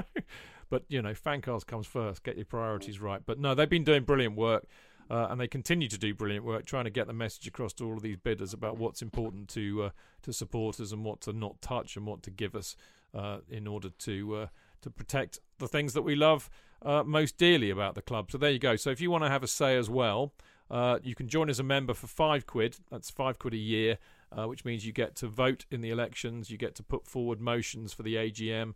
Uh, you get a nice shiny badge as well. Um, but I think again, you know, a, a time like now, I mean, it's not just about the battle now when when, when the owners are bidding. It's what will happen afterwards because for certainly 10 years we've been pushing forward motions to them about you know don't do this this is what you need to improve on ticket prices ticket allocations away uh, support travel all the really important things to match going supporters in particular uh, we've done very well at and we've fought very good battles and we've won a lot of ground that's going to have to all start again when we get new owners. So it's a very, very important time to become a member because the more members we have, the more powerful that voice is, and the more that they are likely to listen and not do anything fucking stupid. So there you go. Go to chelseasupporterstrust.com. Sign up today if you haven't already. Right, that is uh, all we've got time for this week. Uh, JK and Martin and I will be back with you on Friday night for the Friday night preview show where we'll be catching up on all the latest news and previewing the Brentford match. Hopefully, Martin, with your mate Billy the Bee. Oh yeah, um, that's quite funny. I just saw him the day after we'd done the preview the last time in the Boozer. So Yeah, I haven't asked him yet because. oh yeah, that that might help. Um, I, I shall try and ask him because JK really uh, isn't a fan. I don't think, as I recall. Yeah, that was great, wasn't it? Not talking about the match at all. That was really good fun. I Oh, like he, he did it pissed, didn't he? In some Yeah, he was completely party. pissed. He just talked about the people who were coming in and the party. And that that was that. that who was that bird from Catatonia? bird- Ke- Cerys some- Matthews. Yeah, Cerys she- Matthews. He kept talking about how he was, yeah, chatting to her. Oh well, I was very But- jealous but of him. You were very jealous, in fact, yeah. But I, I if you if he can't make it, cha. Um, I've got my mate Greville who will. Oh, will do- Greville. Well, maybe we'll do Greville. Can I grovel for Greville? I'll send Greville a note now if you want. Yeah, him. I haven't heard from Billy the Bee. All right, I'll put him on standby. All right, okay. Uh, yeah, Greville. I think we had Greville on last time, didn't we? He, he came in briefly. He did, didn't he? Yeah, to talk about football. Yeah, all right. Good. Okay, we might get Greville on instead. But maybe we'll get both on. I don't know. I'm not fussy. We'll see. But He knows him. He knows him. Oh, he will. Well, Billy the Bee. He actually said, "Why'd you get him on? He doesn't talk about football at all." He said. Well, because he's got loads of followers, mate. I'm going down the London is Blue route. mate. Yeah, that's what to do. Of course. I've course, sold my soul, yeah. mate. What can I Yeah, say? yeah, I'm gonna, I'm gonna wash myself, wash myself three times out of the shame of it tonight. He's an influencer. Forgot. No, I, no, I actually know Billy the Bee actually, and I've known Yeah, him. yeah. Really, was a love sport. That's why I know Billy. I know, I know you do. Yeah. I know. I remember. Yeah, yeah. No, you said he was a nice chap. He No, was. he's, he's a lovely bloke. Anyway, he was just drunk. Yeah, well, okay. I, well, I don't mind that. I always applaud that. Anyway, we may or may not have Billy the Bee or Greville on on Friday with us to do the uh, Greville Waterman. the Greville- opposition, the opposition view. But we, I can tell you for sure, we will be joined by Liam Twomey of the Athletic. Well, we will be again when I've reminded him, but uh, don't let that worry you. Uh, of course, you can get this podcast at chelseafancast.com, Acast, Apple, SoundCloud, Spotify, lots of other podcast distributors too. Uh, together with Dean uh, Mears' Went to Mo Kings Meadow, the uh, podcast he does on the women's team, which is brilliant as well. Uh, now, as you as you know, we've done this show tonight. Uh, not just us lot, but we've had lots of lovely people that we've got to know really, really well who support us wonderfully, fantastically. They have no idea how grateful I am that they do this, but they're all people on our Patreon site. Uh, and of course, uh, I, as I said, I'm very grateful for that. If you want to do that too, you can donate as, as little or as much as you want. It, there's, there really, honestly, is no pressure. Uh, but it's patreon.com forward slash Chelsea Fancast. And if you do that, you automatically will get, uh, well, if you remind me, I'll, se- I'll email you or, or send you a link for the Discord group. And if you send me your address, you can have a Kerry Dixon banner. So there you go. Um, very quickly, uh, for those of us who are still here, um, uh, is that a good deal for Patreon? Do you like being Patreon members? Is this a good thing that we do? They're all kind of nodding sagely. So there you go. You'll just have to believe me. They've got they're all on mute, but they're nodding. So I'm not just bullshitting y'all. Okay. So there you go. Patreon, you know it makes sense. Uh, and emails too. We love our emails. Send them to chelseafancast at gmail.com uh, by Sunday evening and you will get them read out on the show. Right. I, I'd just like to say a huge thank you to, to our guests tonight, who, in no particular order, and you can unmute yourselves for this bit if you want, uh, Daryl and Claire and uh, Ash and Oscar and Lester and James and Craig and Trey and Paul. And we had Pierre earlier on, didn't we, as well? And uh, somebody we just missed who I can't remember. But anyway, we've had some. Who? Matt. Oh, Matt. That Matt was here too, wasn't he? Yeah, we've had some lovely people. Have you all enjoyed it? Talk over yourselves. I don't mind in this bit. Have you all enjoyed it? It's been great. Brilliant. Been great. Good. Well, yeah. Good. Well, we'll do it. We'll do another one soon. I don't have that. I just asked the boy, the boys actually. I mean, Martin, J.K., Tony, Adam, Mark. If you do, you like the Q and A's? I love them. It's not, work, it's not working for me. Not working for me. Chief. Why not? I, I like it. It's it's nice, and we're not. It's a it's a change from reviewing games and and uh, you know going over you know either disasters or successes or whatever. Um, and yeah, I mean, for me, right now, this is my last involvement with Chelsea for a few weeks because I'm my my daughter is replacing me on Saturday. She's uh, she's coming off the bench to go to the Brentford game. Is she coming on here? Uh, no, she's she's she's going to go to the Brentford game because I desperately want to go on my Caribbean cruise on Sunday, and I'm doing my utmost to avoid absolutely everybody in the fucking world, so I don't fail a PCR test on Thursday and a lateral flow on Saturday night. I've, I've waited so long for this. I just, you know, I want to be on that plane, and then I want to be sinking a large rum-based cocktail um, from Sunday, pretty much all the time. Tony, have a have a great time doing that, mate. You've you've certainly earned the right to do that. Fingers crossed that you'll be fine. I'm sure you Yeah. will. Um, but you know, thank you. Obviously, all of our guests, all of our Discord group, Patreon people, and all of course all the people in Mixlr as well, who I shouldn't forget, who've been brilliant tonight as well. I have been looking in, but it's a bit frantic when you've got lots of people. Uh, I don't know. We've had about 17 people at, at some stage, so I haven't had, a chance to really include you in here. But uh, Adam, as always, we are very privileged to have uh, your expertise and insight with us on a Monday evening. So thank you very much, as always. Thank you very much for inviting me along. No, it's an absolute pleasure. Mr. Meehan, you absolute legend, you. Well done again for everything that you did. I mean, you were the driving force behind the sleep out this year, and you were fantastic. It's been brilliant seeing you on the Monday after the Saturday, if you see what I mean. No, absolutely great, great to be on, and I've got the week off this week, so I can catch up on some lost sleep. Yeah, and be fit and raring to go for Brentford on Saturday. Yeah, but again, thanks to everybody as well. You know, twenty-one thousand is absolutely fantastic. You know, so I think every, every, everyone involved, you know, should be really proud of themselves for the money mm. we've raised. Was it really was it really cold at Stamford Bridge? Well, it's like it was a lovely day on Saturday, but the temperature dropped in the evening, and because you and you've done it because of the concourse, the wind blows through. What what what people notice is when you're in your sleeping bag, you're fine, but if you if you put your head above the parapet, so if you if you put your head up, the breeze is that that sort of low level, and you feel it then on your face. Yeah. Yeah, I mean, I, I was I, I was quite warm in the garage actually on the shed, my shed. I was quite surprised, but I think that might have had a lot to do with the whiskey I'd drunk before. How much? How much of it did you did you finish the bottle? No, I'd, I'd, I was a, it was a new bottle when I opened it. It's half a bottle. Oh, half a bowl, right? Okay. Yeah, on, a, on an empty stomach, which wasn't too bright. That's why I sent I sent Dom a message with it. I said, "Mate, this is the, this is the last tale from the shed because I'm too pissed to do any more now." Hmm. And he, he just he chuckled quite obviously. But Mark, great to see you. Well done, my friend. Martin, as always, an absolute trooper. Lovely to see you too, my friend. We'll see you again on Friday.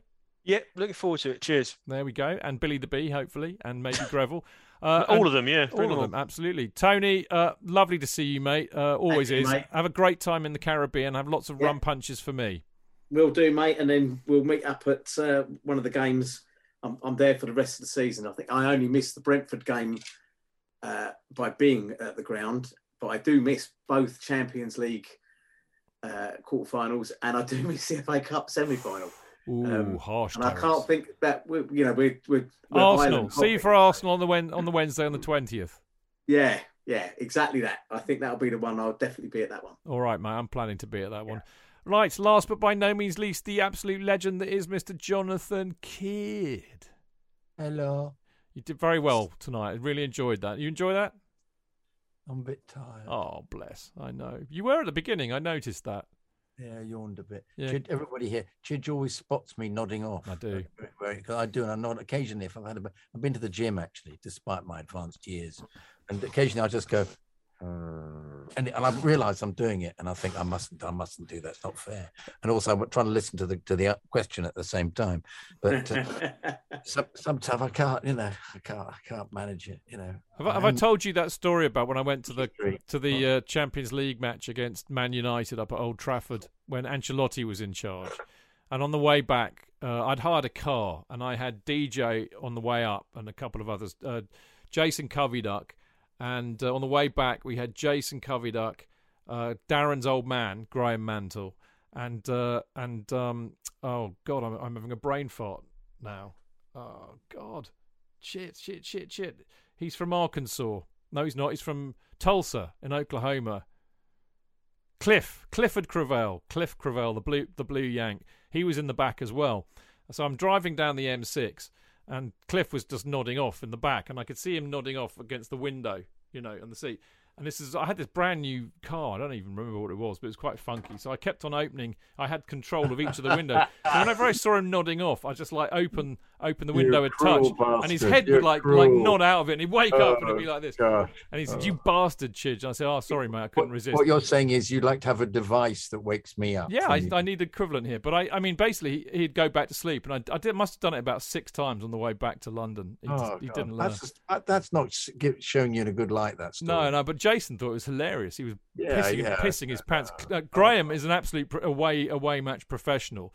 So literally, we we stuck in the traffic jam getting out of Old Trafford. He was asleep in five minutes. He didn't wake up, and he said, "Oh, you just go down here, mate, to drop me off."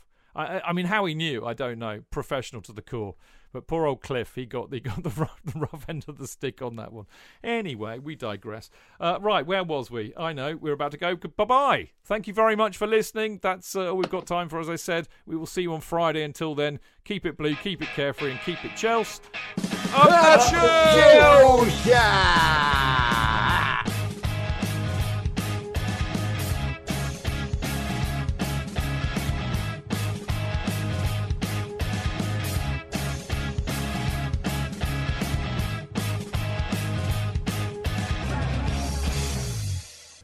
It's the 90th minute. All your mates around. You've got your McNuggets share boxes ready to go. Your mates already got booked for double dipping, and you steal the last nugget, snatching all three points. Perfect! Order McDelivery now on the McDonald's app. You in? At participating restaurants, 18 plus serving times, delivery fee, and terms apply. See McDonald's.com. Selling a little or a lot? Shopify helps you do your thing however you cha-ching. Shopify is the global commerce platform that helps you sell at every stage of your business. From the launch your online shop stage to the first real life store stage, all the way to the did we just hit a million orders stage. Shopify is there to help you grow. Shopify helps you turn browsers into buyers with the internet's best converting checkout. 36% better on average compared to other leading commerce platforms because businesses that grow grow with Shopify. Get a $1 per month trial period at shopify.com/work. Shopify.com slash work.